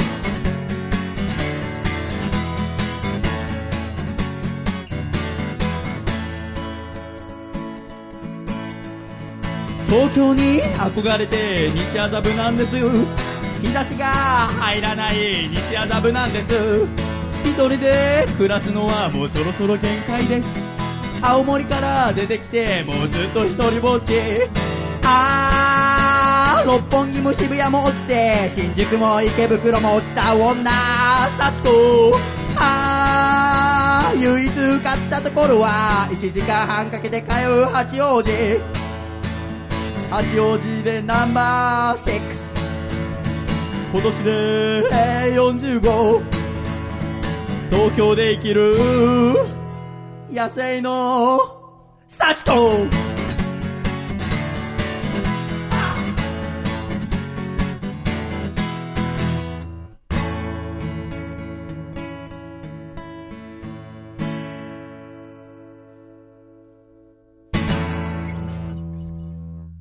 ありがとうございました。野生の幸子でございました。いかがでしたかね？なんか私も久しぶりに聞いたんで、懐かしい気持ちになりましたが。はい。ね、横浜選手権あと残り2回はい楽しみにしておりますので、次週以降もよろしくお願いいたします。では、ジングル北海道ラジオネームバスケットカウントさんからいただいた細めのシャイボがお父さんと仲直りする方法お父さんさくらんぼの茎を舌で結んだやつを大量に作ってキスのうまさを遠回しに見せつけてくるのやめてよ細めのシャイボーイのアコースティックレディオスタバでマックブックスタバで MacBook。このコーナーは、スターバックスで MacBook といったような、ちょっと痛い組み合わせをアコラジックの皆さんに見つけて送っていただくコーナーでございます。ジャーギジョージ。はい。では今週もやってってみましょう。スタバで MacBook。まず1通目はこの人。えー愛知県ラジオネーム、知れば迷い、しなければ迷わぬ恋の道さんからいただきました。遠足のおやつに、ゴディバのチョコレート。おーまあ、いけすかねえか。あ嫌ですね。今でもさ、はい遠足何円以内みたいな、おやつはいくら以内ですよとかあんの？あるていうか、あった自分の時。僕の時はありました。ありました？あの、300円以内とか、学年がまあ上がると500円以内でもいいよとあか。、そう。はい。なんか私覚えがないんですよね、そういうの。あったのかな？えー、続いて千葉県、ドブ川抜け作さんからいただきました。キッザニアでニート体験。働けよ。何しに来てんだよガキっていう。キッザニアって行ったことある？僕、あります、一あ回。あんだ、はい。なんで？自分が子供の時？子供の時に、あそんな昔からあんだキッザニア。って昔からありましたね。あ。そうなんだ、はい。知らなかった。僕行ったことないんだよね。アナウンサーの体験でニュース読ませてもらいあました。そうなんだ、はでも今回はキッザニアニート体験 ニートブースあったらいいよね。そもそも覆してますけどね。ニートの なるためにはどうすればいいのか、えー、続きまして北海道ラジオネームバスケットカウント。バイキングで1品目からケーキ。ダメこれ。これは、行って一番最初にケーキ食べる。ご飯を食べに行ってる。俺ね俺、まあ、やったことはないけど、はい。やるかもしんないった。らああ。甘いもん好きだから。ああ、なるほど。ケーキ最近スイーツバイキングみたいな専門ができちゃってますからね。あスイパラとかそうです行ってみたいけどあれ男一人行ったら変でしょああ、それはちょっと変です。変なんだやっぱり、はい。男一人っていうのはまずいです。二人とかあ男二人ならいいの？多分許されます。ああでも 男すら友達いなかった、いやいやいや、やめてください。えー北海道ラジオネームタキシーズグッダイミンさんからいただきましたはい湯葉でお腹パンパン これもわかるわ私分 かっちゃダメなんだろうけど、まあなんかご飯前とかにこれで満腹になる予定じゃなかったのに。おせんべいとかで僕よお腹いっぱいにしちゃういけないでございますけれども、えー続きましてラジオネーム倦怠感さんからいただきました、はい。フェラーリなのに八王子ナンバー。いいじゃん。いいじゃんですよね、これは。八王子のくせにってこと。そういうことでしょうね。八王子八王子もいい街だと思いますけどね。茨城県ラジオネームハングリーオーバー、はい。スポーツカーにアニメの塗装。これもダメか。打車とかね、言いますけどね、今。でもさなんて最高の贅沢だと思うけどねやっぱりこうせっかくのこうスポーツカーにこうねさらにお金かけてそういう好きなキャラクターを乗せちゃう。まあ自分の好きなことを重ねてるだけですからね。あーでも、まあ、もったい もったいないっちゃもったいないか。自分がさ車買ったとして、はい。あれななんかペイントするとしたら何のペイントする？ペイント、これはね、非常にあれですよ。何？毎回言うけどお前の回答で時間取るって何なん？お前たっぷり間を取るよな毎回 結構俺編集で切ってるからなお前のたっぷりの間を。すよね。ありがとうございます。で何なんだお前がペイントするとしたら。あでも僕ちょっとヒップホップ系みたいなグラフィティアートみたいなのあるじゃないですか。あー。ああいうのやっちゃいそうです。そう。え免許持ってんの？いやもあ持ってますけど、うん。あのペーパーですあそうなんだ、はい。あそうそれでよく俺が毎回迎えに行った時お前俺の助手席で携帯ばっか触ってるよ何の興味も示さず運転。機嫌を取れ俺の。じゃあ。えーっと続きまして千葉県ラジオネームドブ川抜け作さんからいただきました。スタバで MacBook 裸で野球拳何を目的にやってんだ だこれはでも本当にほんじゃんけんが好きな人たちだよね。いやそうですね。楽しいじゃんけんが好きな人。ね。野球拳とかってやったことある？ないですないです。ないか。はい。やってみたいね。どうねラジオでやりますか？いや、まあ一番、冬は、お前、企画、企画力ねえな。えーっと、誰対誰でやるそれはもう僕たちまず勝負しての俺とジャーゲジョージでですからね 面白くもなんともオールないじゃん。スターズが町田美優ちゃんとかやってくれるなら楽しいけど。それ言おうとしたんですけどね、えーあ、遠慮したのか。怒られるなと思なんかお前やけにアイコンタクトしてくるなと思ったら、俺に嫌なこと言わせんじゃないよ。えー続きまして、愛知県ラジオネームスペシャルウィークさんからいただきました。YouTuber のテレビ出演。あーなんかさ、YouTuber の方々って最近テレビとかでもよく見るけどさ、はいありますねなんかちょいと面白いなと思うのは、なんだろうな。ミュージシャンは、音楽やる人まとめてミュージシャンじゃん。はいで、お笑い芸人さんはお笑い芸人さん。はいお笑いやるからお笑い芸人さん。はい YouTuber ってさ、その YouTube でこうお客さんにこう見せるものの中でもいろいろあるわけじゃん。面白動画だったり、はい何、えースポーツやってる動画だったり、えー英語をね、教える人だったりとか、あとゲームやる人とか、はい。いろいろそれぞれ違うのに、うんはい。全員まとめて YouTuber だよ。そうですよね。全員僕もそういう方とか見るとあこの人は YouTuber なんだなっていう一括りでなんか見ますけど、すごいよね。これでお金稼いで暮らしてるわけですから。なんかポッドキャストもでもなんか特性は似てると思うんですけどね。音楽とか教育とかうん。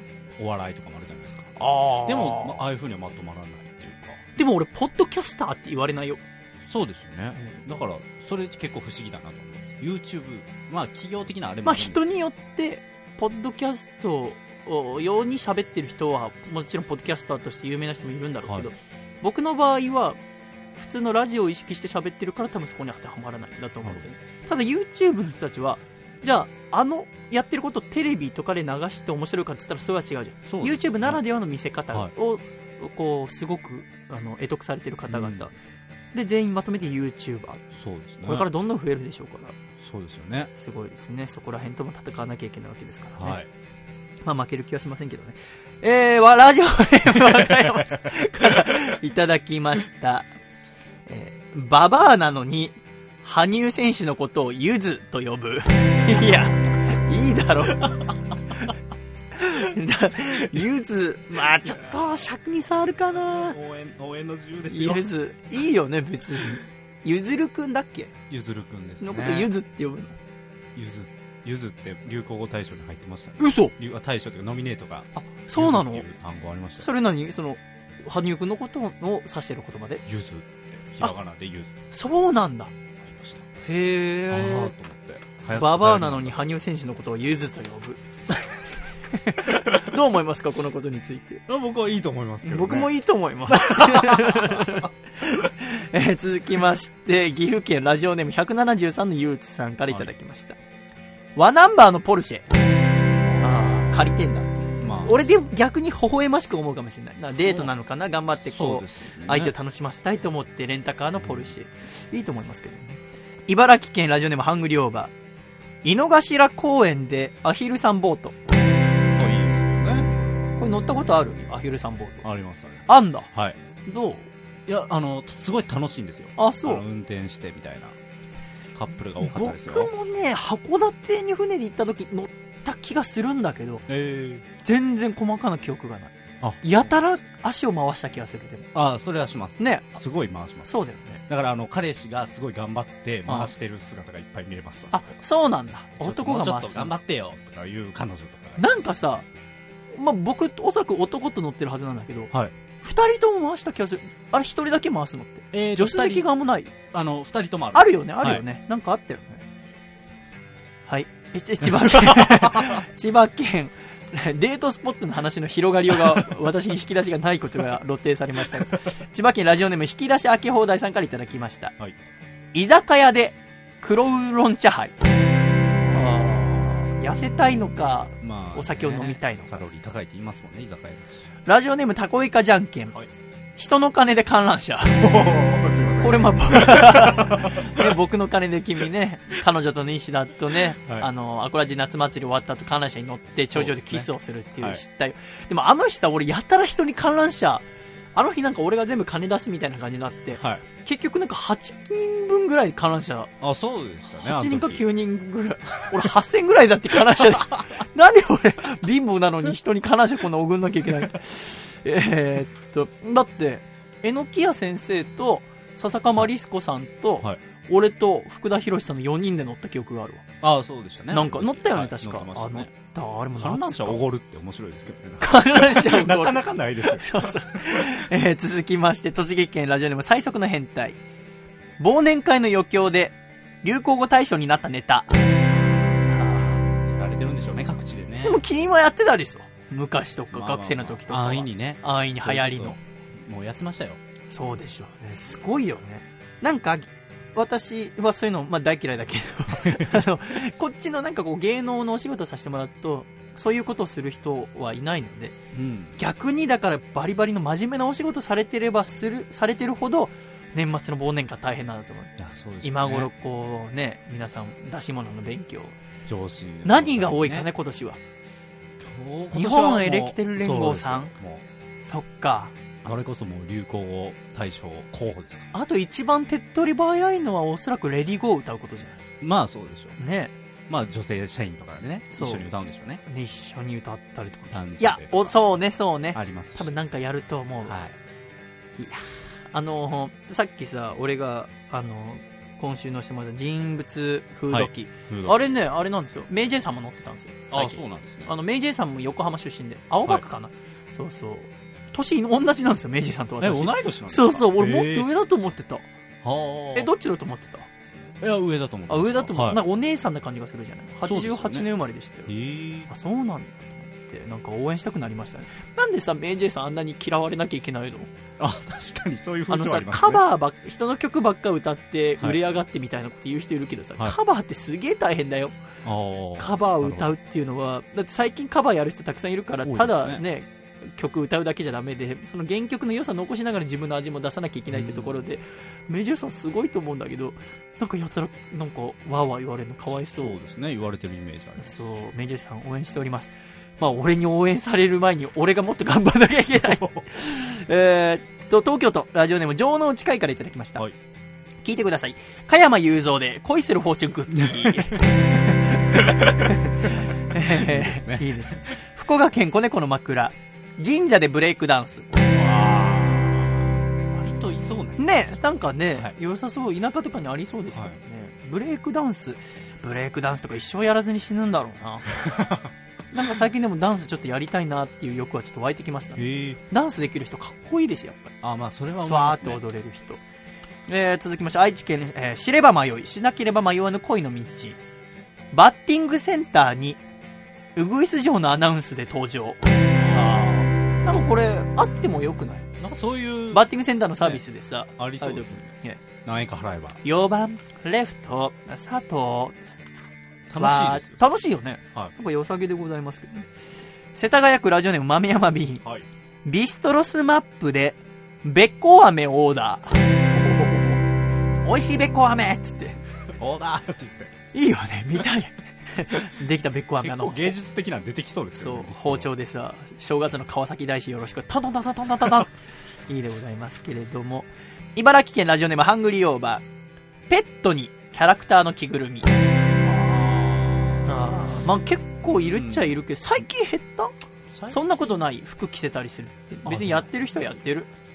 やってる人はやってるんですかね。僕犬飼ったことないから分かんないけど、うさぎをさ、散歩させるときにさ、こうはいリードみたいのを取り付けるんですよ。はいうさぎの散歩、業界ではう散歩って言うんだけど。えーっていうか、ウサギって散歩させるんですかそう、するするする知ら。なかったです。うさぎ散歩させて、こう、リードをつけるんだけど、はいリードをね、こう、ボディにこう、なんていうの、ハーネスのでっかい版みたいなのつけて、はいそこにこう、鎖みたいなのつけるんだけど、まあ、簡単に言うと、パッと見た目なくこう、服の着せた感じになるわけ。へーうさぎに。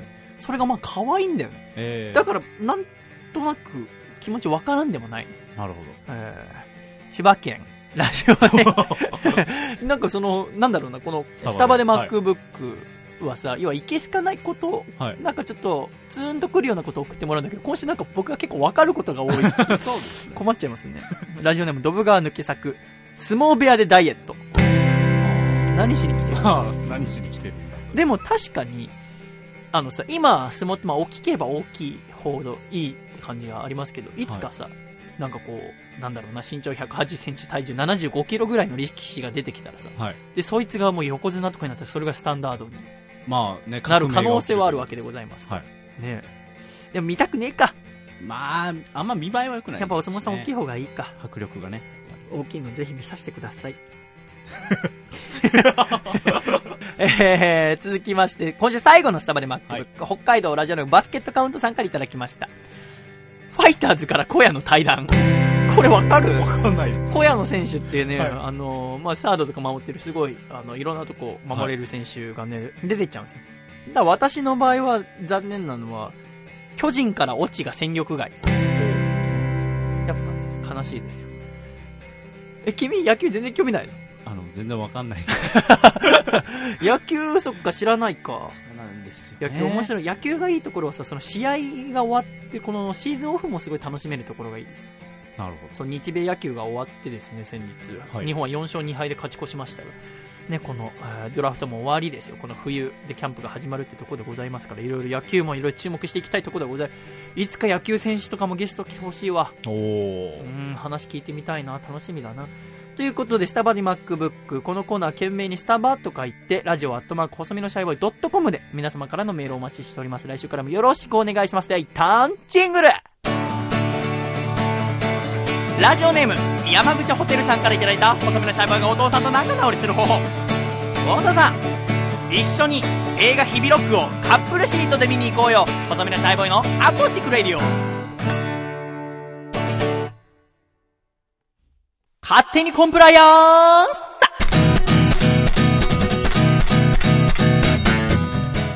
テレビやラジオがコンプライアンスを問われる時代。このコーナーではリスナーが日常で見つけたコンプライアンス違反だと思う表現を勝手にオブラートに包んでいただいております。ジャーゲジョージ。はい。勝手にコンプライアンス今週もやっていきたいと思いますが、はい。ジャーゲジョージさんが最近なんかこう、これは勝手にコンプライアンスしたいなと思うものは何ですかね？僕の体重ですね。勝手にコンプライアンス。それはじゃあどういう、ネタを書くとしたらどういうあれになりますか？あれですよね。あの、70何キロにしましょう。じゃんじゃん。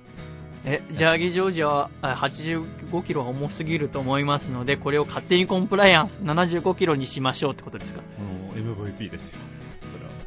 ちょっとじゃあ、あの、今月いっぱいをもって契約の方切らしていた い。ということで、アコラジッコから面白い方をちゃんと届いておりますので、やっていきたいと思います。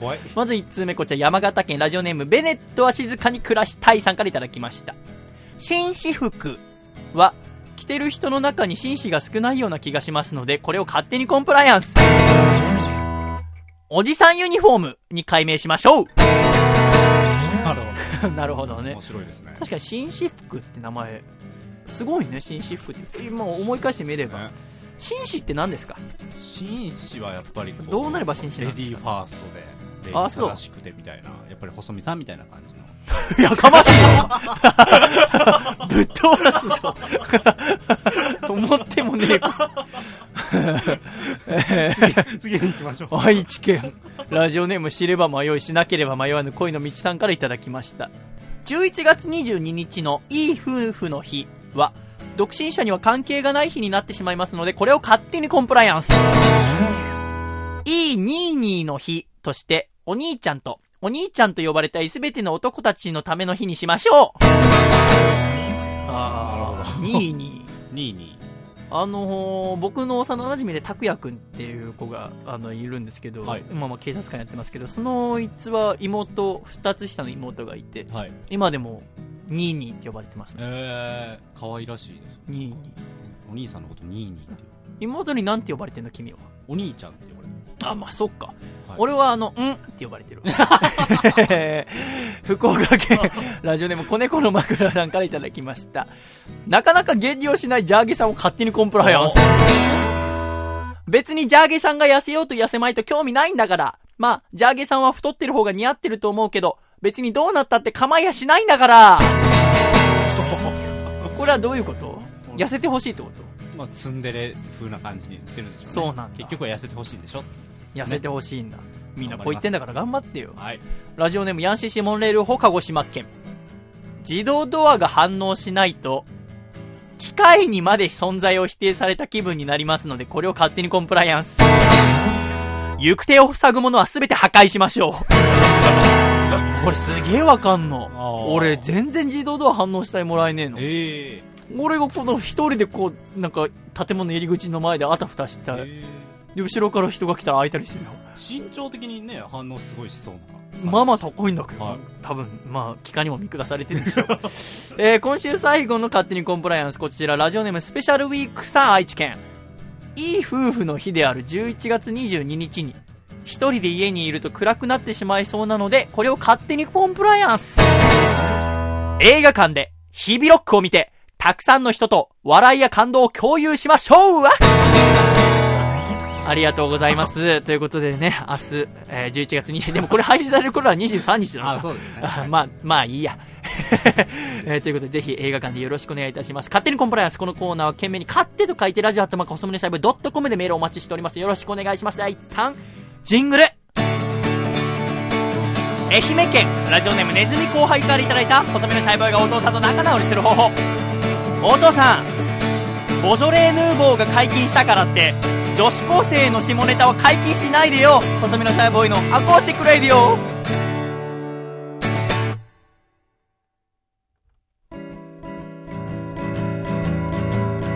細身のシャイボーイ細身のシャイボーイ細身のシャイボーイ Oh yeah 細身のシャイボーイ細身のシャイボーイルールールーフー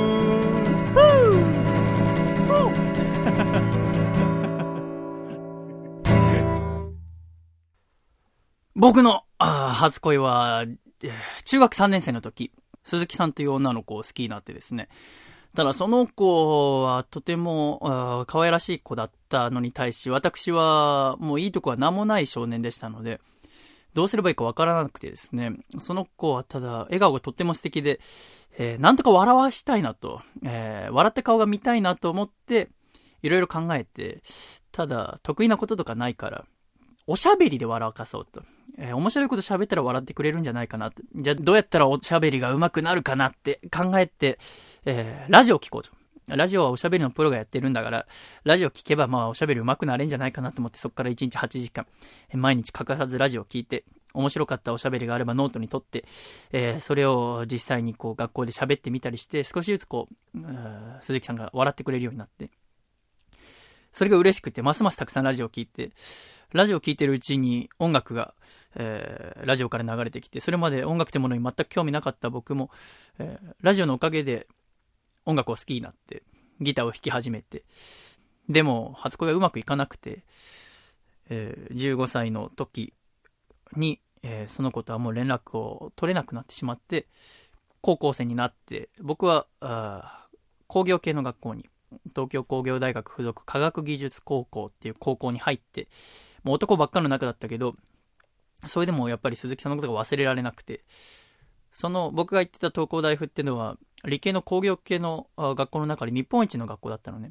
だから僕は、その学校の中で一番になれたら、えー結果を出すことができたら、もう一回会えるんじゃねえかなと思ったことがあってね、えーすごい頑張ってロボット作って、えー最後、文化祭でこう、投票制のこう、研究発表会があるんだけど、それで一番になったの。で、一番になって、僕の作った空気圧ゴム、えー人工筋を用いた脚部モデルの開発って研究がさ、で、一番になって、よしと思ったんだけど、一向にこう、会える気配がない。そこでやっと気づいた僕17歳の時に、ロボットで一番になっても会えねえな。で、どうすればいいのかな。でもその時はもう髪もじゃもじゃでさ、メガネかけてさ、えーダサい格好で、ね、情けなくて体ヘロヘロしてて。で、そんな時に、えー時代小説と出会って、えー幕末の人たちの生き様を見て、えーで、その中に、えー坂本龍馬はじめ勝海舟だったりとか、そういう海軍総連所の人たち、海に生きる男たちがすごいかっこよくて、えーなんだろうな、体もあ心も強い男になったらいつか会えるかなと思って、その海軍総連所の伝統を継いだ学校が、東京商船大学っていうのが東京にあるっつって、私はそこに入って船について学び始めた。で、船についてまあ学ぶ、学んでも学んでも別にまあ、鈴木さんは何やってるか全然わかんなくて。で、そのうち大学卒業して大学院に入って、で、大学院では僕は船乗りの方から造船の方に行こうと。それはまあ、船自体が好きだってのもあったんだけど、その、ラジオはずっと聞き続けてて、鈴木さんと連絡取らなかったと思う。で、船乗って僕はまあ、1年間、えー日本の周りぐるぐるいろ回ったけど、船乗るとラジオ聞けねえんだよ。電波入んねえから。当たり前だけど。僕ね、あの、別にラジオそこまで好きだと思ってなかった自分で。普通に趣味の一つとして聞いてるつもりだったから。でも、いざ電波が入んなくなったら、なんかこう、禁断症状みたいなのが出ちゃって。ラジオ聞きてえなと思って。でも船乗ったら、海外を僕は基本行くような教育をされてたから、ますます聞けないから、じゃあ造船の方に行こう。で、造船の勉強するために、大学に入ると。ただそこ、大学に入る年、2011年の4月から大学に入る予定で、2011年の3月に東日本大震災が起きて、そこでラジオの無力さをしてるんだよね。ラジオが全然機能してない。ラジオってなんかこうね、心と心がこう結びつくようなもののはずだったけど、地震の後の番組っていろいろ全部自粛になっちゃって、なんかただの、えー絵のないテレビみたいになってて、それならテレビ見るし、えー何も情報入れたくなきゃ、ラジオなんてもう切っちゃうし。そこで僕ちょっとがっかりして、なら、僕がやりてえなって思ったのがその2011年の3月。ただ、音楽活動とかやったことないし、どうすればいいかわかんない。っていう中で、2011年の7月に、えー紹介で、銀座で流しとして歌うようになって、で、流しとして歌ううちに、僕の歌でちょっと喜んでくれる人がいることを知って、えーで、喋ることの面白さもちょっと分かってきて、えー毎晩毎晩銀座で修行して、これもしかしたら、僕、ラジオパーソナリティ、なれるかもな。なれるかもなっていうより、そういう災害が起きた時とかに、適切な情報を伝えながらも、こう優しい歌だったり喋りができる人になってみたいなと思った。その時に、ふと心に浮かんだのが、もしかしてラジオで有名になったら、もう一回鈴木さんに会えんじゃねえかなってちょっと思った。だから、モチベーションとして、えーラジオスターになりたい。日本で一番のラジオパーソナリティになりたい。えー死ぬまでラジオをやってみたい。っていうのと、それをできたら鈴木さんに会えんじゃねえかなと思ったのが初め。で、そこから2012年の5月に日々ロックフェスか。で、2013年の4月から音楽活動を始めて、で、最初の音楽活動の1年、最初の1年間は、ひたすらライブハウスに出たり、いろんな人と会ったり、叩き上げで修行して、で、今年2014年の4月から、このアコースティックラジオを始めて、えーアコラジのリスナーさん、アコラジっ子とお付き合い始めて、今8ヶ月目ぐらいになったわけよね。もう8ヶ月も聞いてくれてありがとうね。えーでもやっぱり、うん、やっていく中で、えーいつか鈴木さんに自分の歌を聴いてもらいたい、いつか会いたいな、えーと思いながらやってたのよね。ただもう、鈴木さんの連絡先とかわかんない。今何をしてるか。ただ唯一そのお付き合いした時の10年前の電話番号だけは知ってた。で、去年の4月に僕仕事で、えー LINE を始めてくださいって言われて、それまで僕連絡なんて取る人いないから入れてなかったんだけど、で、LINE ってアプリ入れたらさ、そのアドレス帳から電話番号吸い取ってさ、この人お知り合いですか？っつってパンって出てくるじゃない。で、そこに鈴木さんの名前が出てきたのよ。で、あ、そっかと思って。で、これ、お知り合いですか？って出てたから、お知り合いも何も？と思って僕、こう、お知り合いですみたいなのを押しちゃった。したら相手にこう通知が行くのね。あれ、お友達みたいな。で、それを後から人から聞いて、参ったと。僕、細身のシャイボーイで登録してるから、いきなり細身のシャイボーイみたいなのがいてびっくりさせちゃうじゃん。でもまあ、それが、まあ僕と結びつくわけもないから、そこはもう放っておいて、もうラジオをとにかく頑張ると、面白い番組たくさん作ろう。っていうところで、えーやってましたけども、あのちょうど、うは先週の放送の前日、先週の収録が11月の14日の金曜日だったんですけど、11月の13日にですね、あの、鈴木さんから連絡が来まして、えっ？と思って、何？と思ったのは、その LINE で来たんです。で、おったまげてさ、あの、単純に、え？っと思って、何？と思ったら、その、なんていうの、メール、メッセージっていうの、はい。まあ来ていて、あの、曲を聴かせていただきました。鈴木ですって書いてあって。あの、ありがとうございましたって書いてあって、最初、俺どうすればいいか分からなかったんだけど、そのメールの末尾に、12月25日のワンマンライブに行かせてくださいって、ぜひ行かせていただきたいのですが、行ったらご迷惑でしょうかって書いてあったのよ。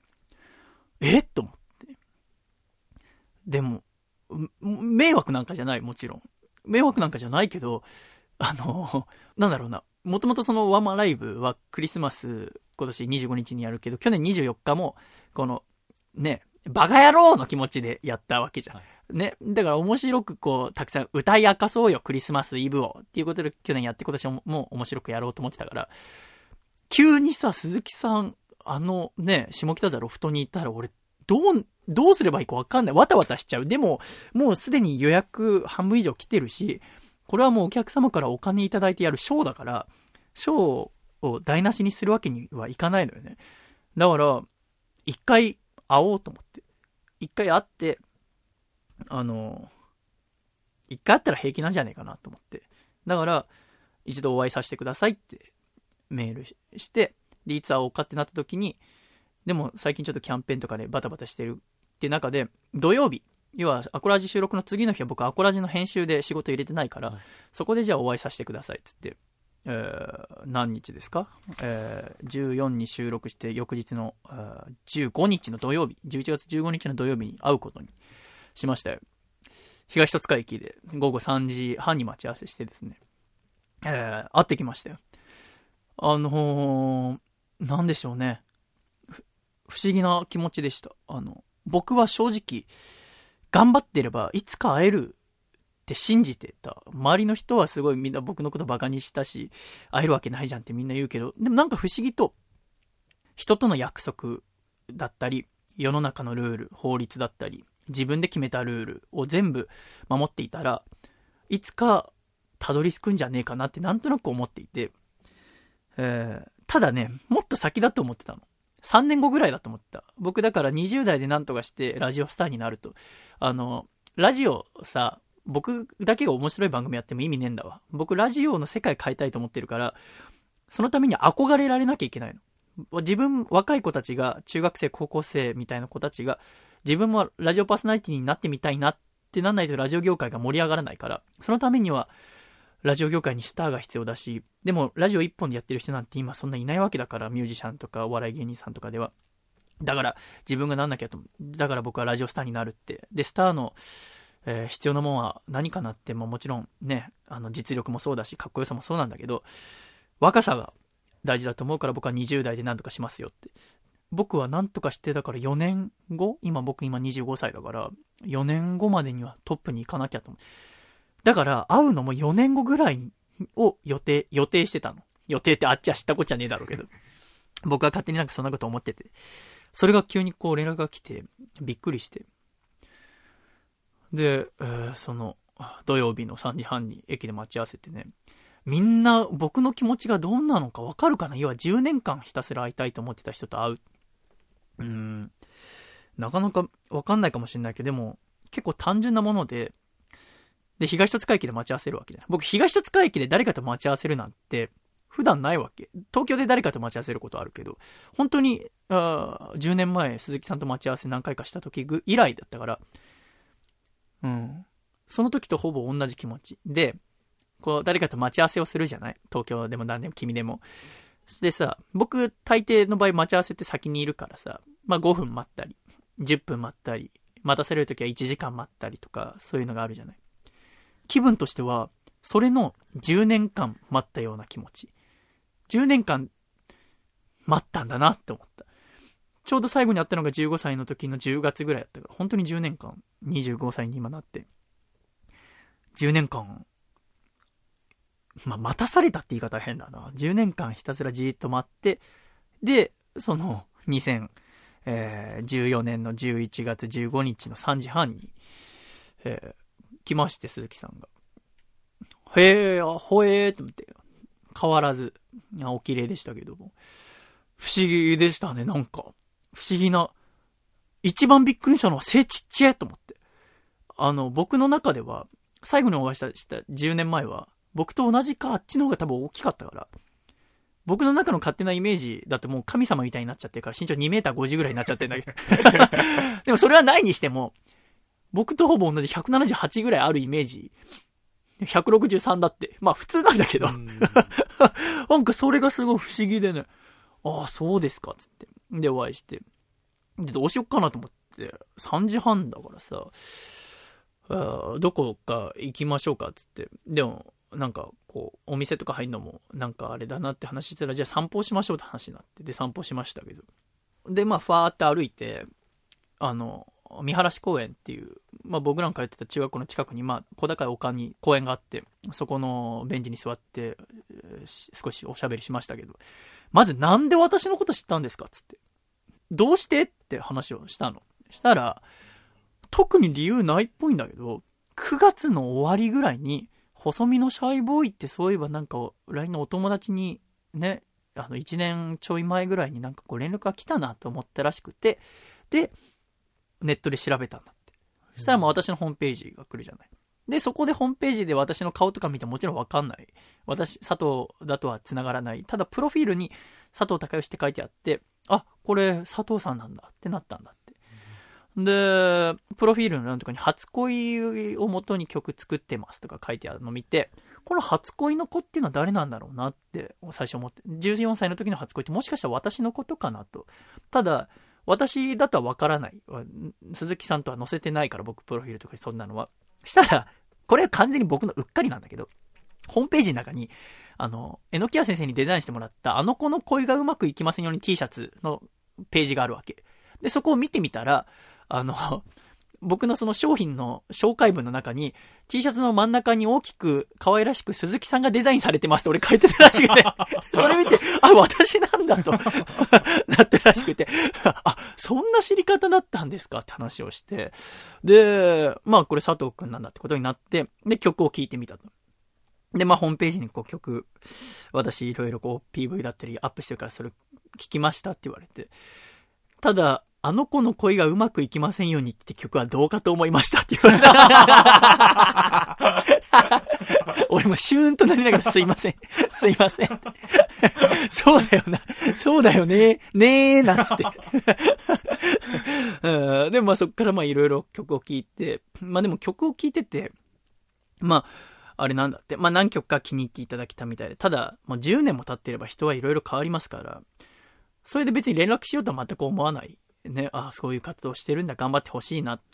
ただこう、ホームページ、まあちょっといろいろ見てたら、細身のシャイボーイのアコースティックラジオってのが、どうやらあるぞってなったって、っていう話になったぐらいで、俺の背中からもう冷や汗が出るわけ。えっつって。で、聞いてみたんだって。へただ、俺もそこで、あの、まあ、なんとかなったなと思ったのは、もう9月の末、まあ、聞き始めたの多分10月の頭ぐらいなのかな。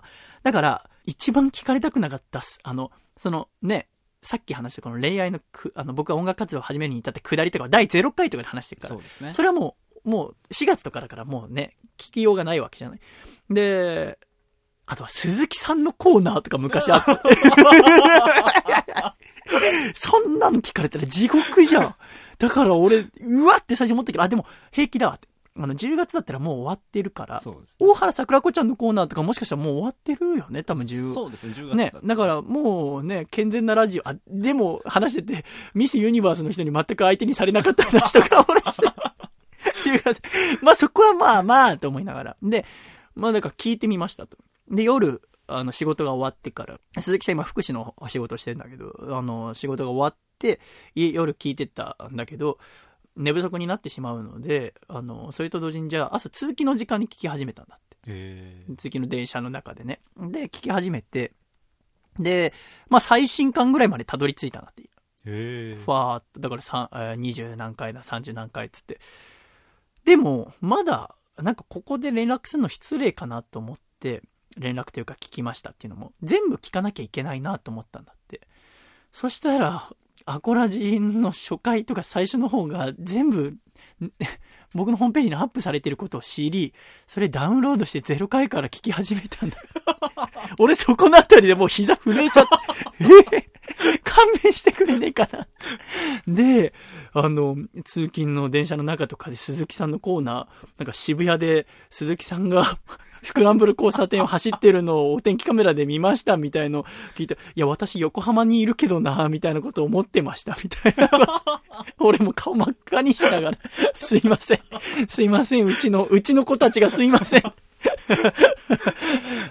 まあなんかそれをまあ、で、えー約なんだ ?1 ヶ月ちょいかけて、えー全部聞いたんだって。で、全部聞いて、えーじゃあこれで、あの、ライブに行ってみたいなと思って連絡をして、今回ってことだったみたいよ。へへえと、俺も思いもよらなかったわ。ラジオで、これアコラジ作っててそうだけど、もし鈴木さんの耳に入るとしても、いつか僕が民放とかでやった番組の耳に入るのかなと思ってたから、だ、もう、聞かれること分かったら、もうちょっとし、コーナーも考えたのにな。君も持ってないじゃそうですね。でしょ？し。で、それで君もこう番組の構成をしてるわけじゃんか。ね。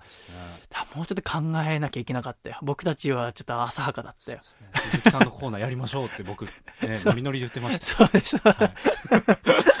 で、まあ、それの話をしてさ。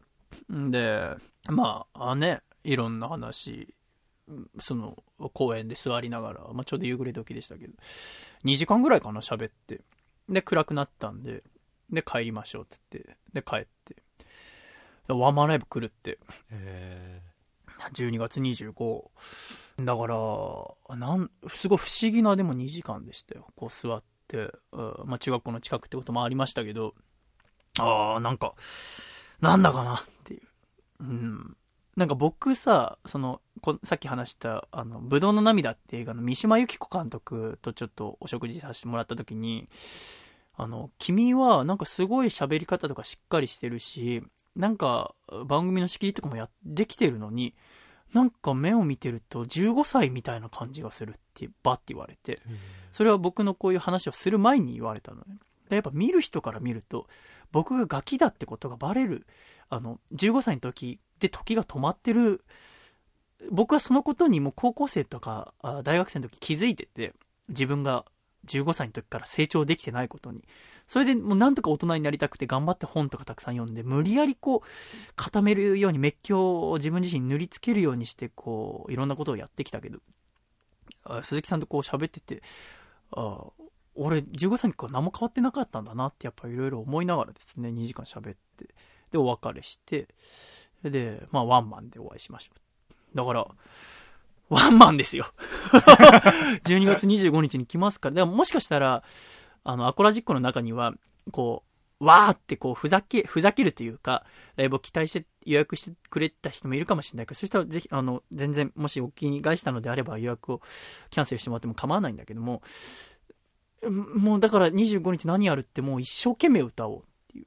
うん。ちゃんと今まで作った歌を一生懸命歌おうって思いましたね。で、まあ、あのーここで一つアコラジックの皆様にちょっと大切なっていうか言わなきゃいけないことがあって、うん、まあ、えー音楽活動自体は去年の4月からお送りして、で、まあね、大学、大学に出て、で、親にまあ2年間の約束でお送りしてきまして、で、まあ約束の期限もまああと4ヶ月になりました。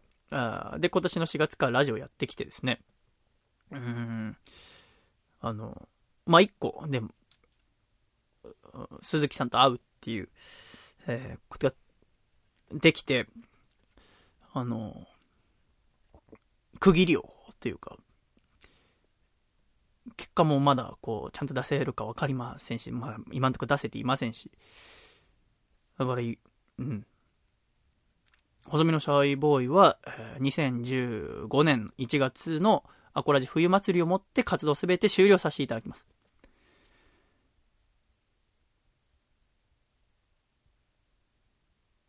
なんてことを言うんじゃねえかなと思って、俺鈴木さんと前にすげえ心配してたんだよ。あの、会ったら全部こう、す終わらせたくなるんじゃねえかなと思って。だから鈴木さんと会う前、それだけはちょっと心配で、自分が会ったらどうなるかわかんないなと思って。でもさ、あの、実際会ってみたら、もちろんすげえ嬉しいんだ。あの、あれっておしゃべりして。で、もっと喋りたいわけ。もっと喋りたいけど、あの、もう6時になって暗くなった時点でさ、あの、僕ちょっとアコラジの編集があるんで、もう帰らないと、つって帰ってる。で、一緒にこうね、あの、家まで送って、で帰ったわけだけど、あの、やっぱね、あの、今回のことで再確認したのは、僕やっぱラジオが好きなんだなっていう。やっぱ何があってもやっぱラジオが僕の今一番なんだなってことが思いましたので、ちょっと今後ともお付き合いいただければと思います。え えあーびっくりしました、ちょっと。いや、びっくりも何もだって、やるっつってんじゃんだって。収支まとめてるって、タウンニュースに書いてあったの、さっき。3月の収支にまとめて、俺頑張ってるっつってんだから、騙される方がおかしいんですよ。バーカでもまあちょっと真面目にやんなきゃいけないところなんでね。はい。えー、ちょっと頑張ろうと思います。本当に。えー、まあそんなんです。じゃあエンディング。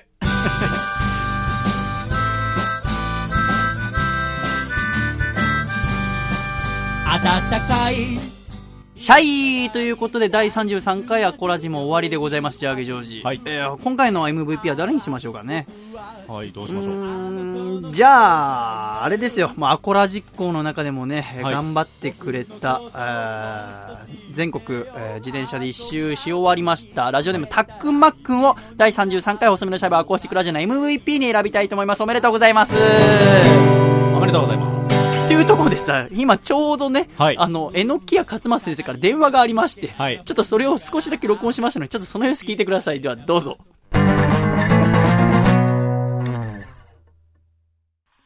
もしもし？はい、もしもし。ちょっとじゃあ、えのきや先生、あの、アコラジックの皆さんに、あれですよ、日々ロック、日々ロック一言くださいよ。え？日々ロックに一言くれっつってんだよ。ヒビロックが、えー、公開しました。えー皆さん見に行ってください。ありがとうございます。いや、大丈夫、大丈夫。この後、オールナイトニッポン出る人と思えないよ。やばいっすね。大丈夫、大丈夫、先でもお生。任せしようと思って向こうに。ああ、じゃあお応援してる、マジで。ちょっとメールも出すが。うん。そうですね。願いしますジャーゲジョージも今日夜、はい聞ける？いけます、いあ、けます。いける？ちょっと、じゃあ、ジャーゲと俺とで頑張っか。はい。メール送るんですいま。せん。うん。頼むわ、先生スペシ。ャル、スペシャルウィークさんにお礼を。そうね、あスペシャルウィークも、なんかいろいろ今回も送ってくださってましたよ。ありがとうございます、スペシャルウィうんークさん、本当に。本当ありがたいですよ。はい。ちょっとよろしくお願いしますね、本当に。すいません。頑張ります。うん、ちょっとまた、ちょっと連載も始まったわけですか、先生。そうでしょ？やばいですよ、本当に。ちょっと頑張ってよ。頑張ります。なんか、細見さんもライブ、なんか劇場に行ってライブするんですか？劇場に行ってライブ？え、なんすかあれ。何？36? え、なんだっけ？あ、あれはね、なんか俺劇場に行って、出てくるお客さんにサインたくさんするっていう。あ、そうなんです明日も明後日もしあさっても明日も明後日もしあさってもな。すいません、本当忙しいのに。全然大丈夫。楽勝ですすい。ません。うん、全然大丈夫。本当に、え頑張りますから。はい。先生も頑張って、本当に。頑張ります。よろしく。しくお願いします、本当に。本当にすいませんでした。いや じゃあ先生もぜひ、あの、あれですよ。あの、ね、日々ロック第6部終わってコミックスが出たらまた来てください。はい、わかりました。お待ちしております。はい。では頑張ってください。い。お疲れ様です。はい、お疲れ様です。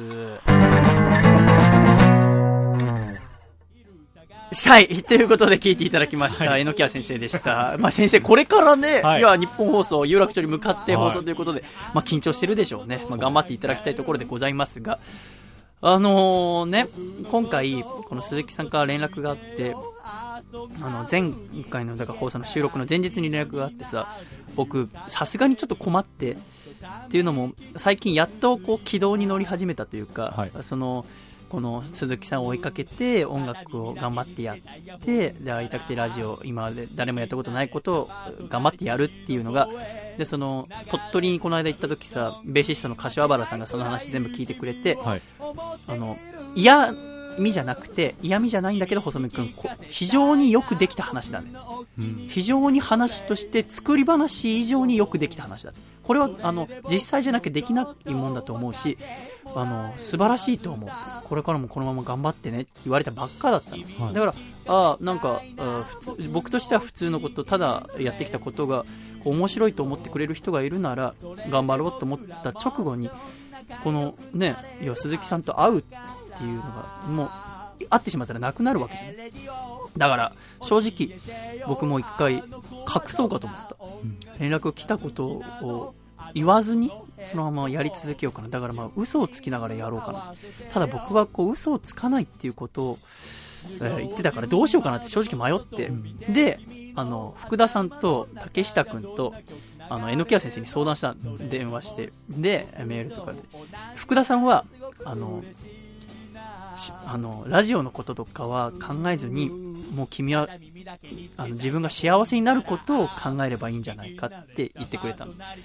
でたけちゃんも大体同じだ。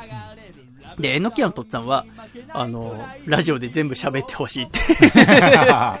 いうのもあのはっきり分かったのはあの僕がもし音楽をやめたとしても福田さんとか竹下君はおそらく友達のままでいてくれると思うただ僕がすこう活動をやめたら榎谷先生は多分もう僕に何の興味もないあの榎先生はもう細身のシャイボーイをやってることに興味があるんだって僕自身にはもう何の興味もないから。うんそれ聞いた時にねあのーやっぱ榎谷はいいなと思いましたよ、ええ。だってもうこんだけ僕がさ苦しんでるの分かってんのにそれ以上に面白いラジオを聞きたいっていう感じ。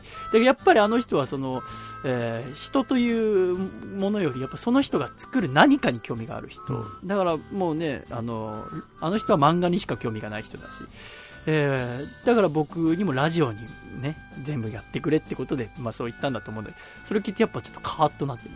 もうやるしかねえだって。もう僕の人生はもうラジオのためにも捧げてやるこんな命でよければと思って前回喋りましたで今回も全部喋らせていただきましたけど、まあ、これがいいことか悪いことかなんて知らねえんだよねあのーでももういいやと思って僕はもう行ってしまおう僕の人生はもうラジオのためにあると思う。諦めればいいやって。それが面白いかどうかわかんないよ。これ言ったことでも、ね、一個のこう目指すところがなくなったわけだから。でも、僕はこう、今ちょうどこのエンディングで喋っていて、思うのは、より一層ラジオ頑張ろうと思うね。ああ、もうこれしかないわけだから、私には。もう一生懸命面白いことラジオ作る。まあ、もしかしたらわかんねえけど、これをきっかけにもうアコラジ聞くのをやめようって人ももしかしたらいるかもしれないけど、そういう人にとっては今回が最終回ですか。あの、それをま止めようと思わないし、本当今までありがとうございましたってところ。ただ、お前が聞かなくなってからどんどん面白くなるけどな。ね、もしよければ今後ともよろしくお願いいたします。ね、次回は竹下幸之助くんがゲスト。で、なんといってもワンマンライブ。えーもしよければ来てください。僕を応援してください。そしてアコラジ冬祭りの、えー予約が水曜日から始まります。ますます。で、何よりも、ヒービロックの、えー連載が始まりました。ぜひアンケートには、えのきは勝正と書いて出していただければ。そして映画ヒビロックは11月22日公開。楽しくなってきたね、ジャーギジョージ。はいで、アコラジ冬祭りの企画は全部君に任せます。頑張りますよろしくお願いいたします。はいでは来週も笑顔でお前お会いしましょう。では行くぞ !1、2、3、シャイありがとうございましたたくまくんゴールおめでとう会だったね。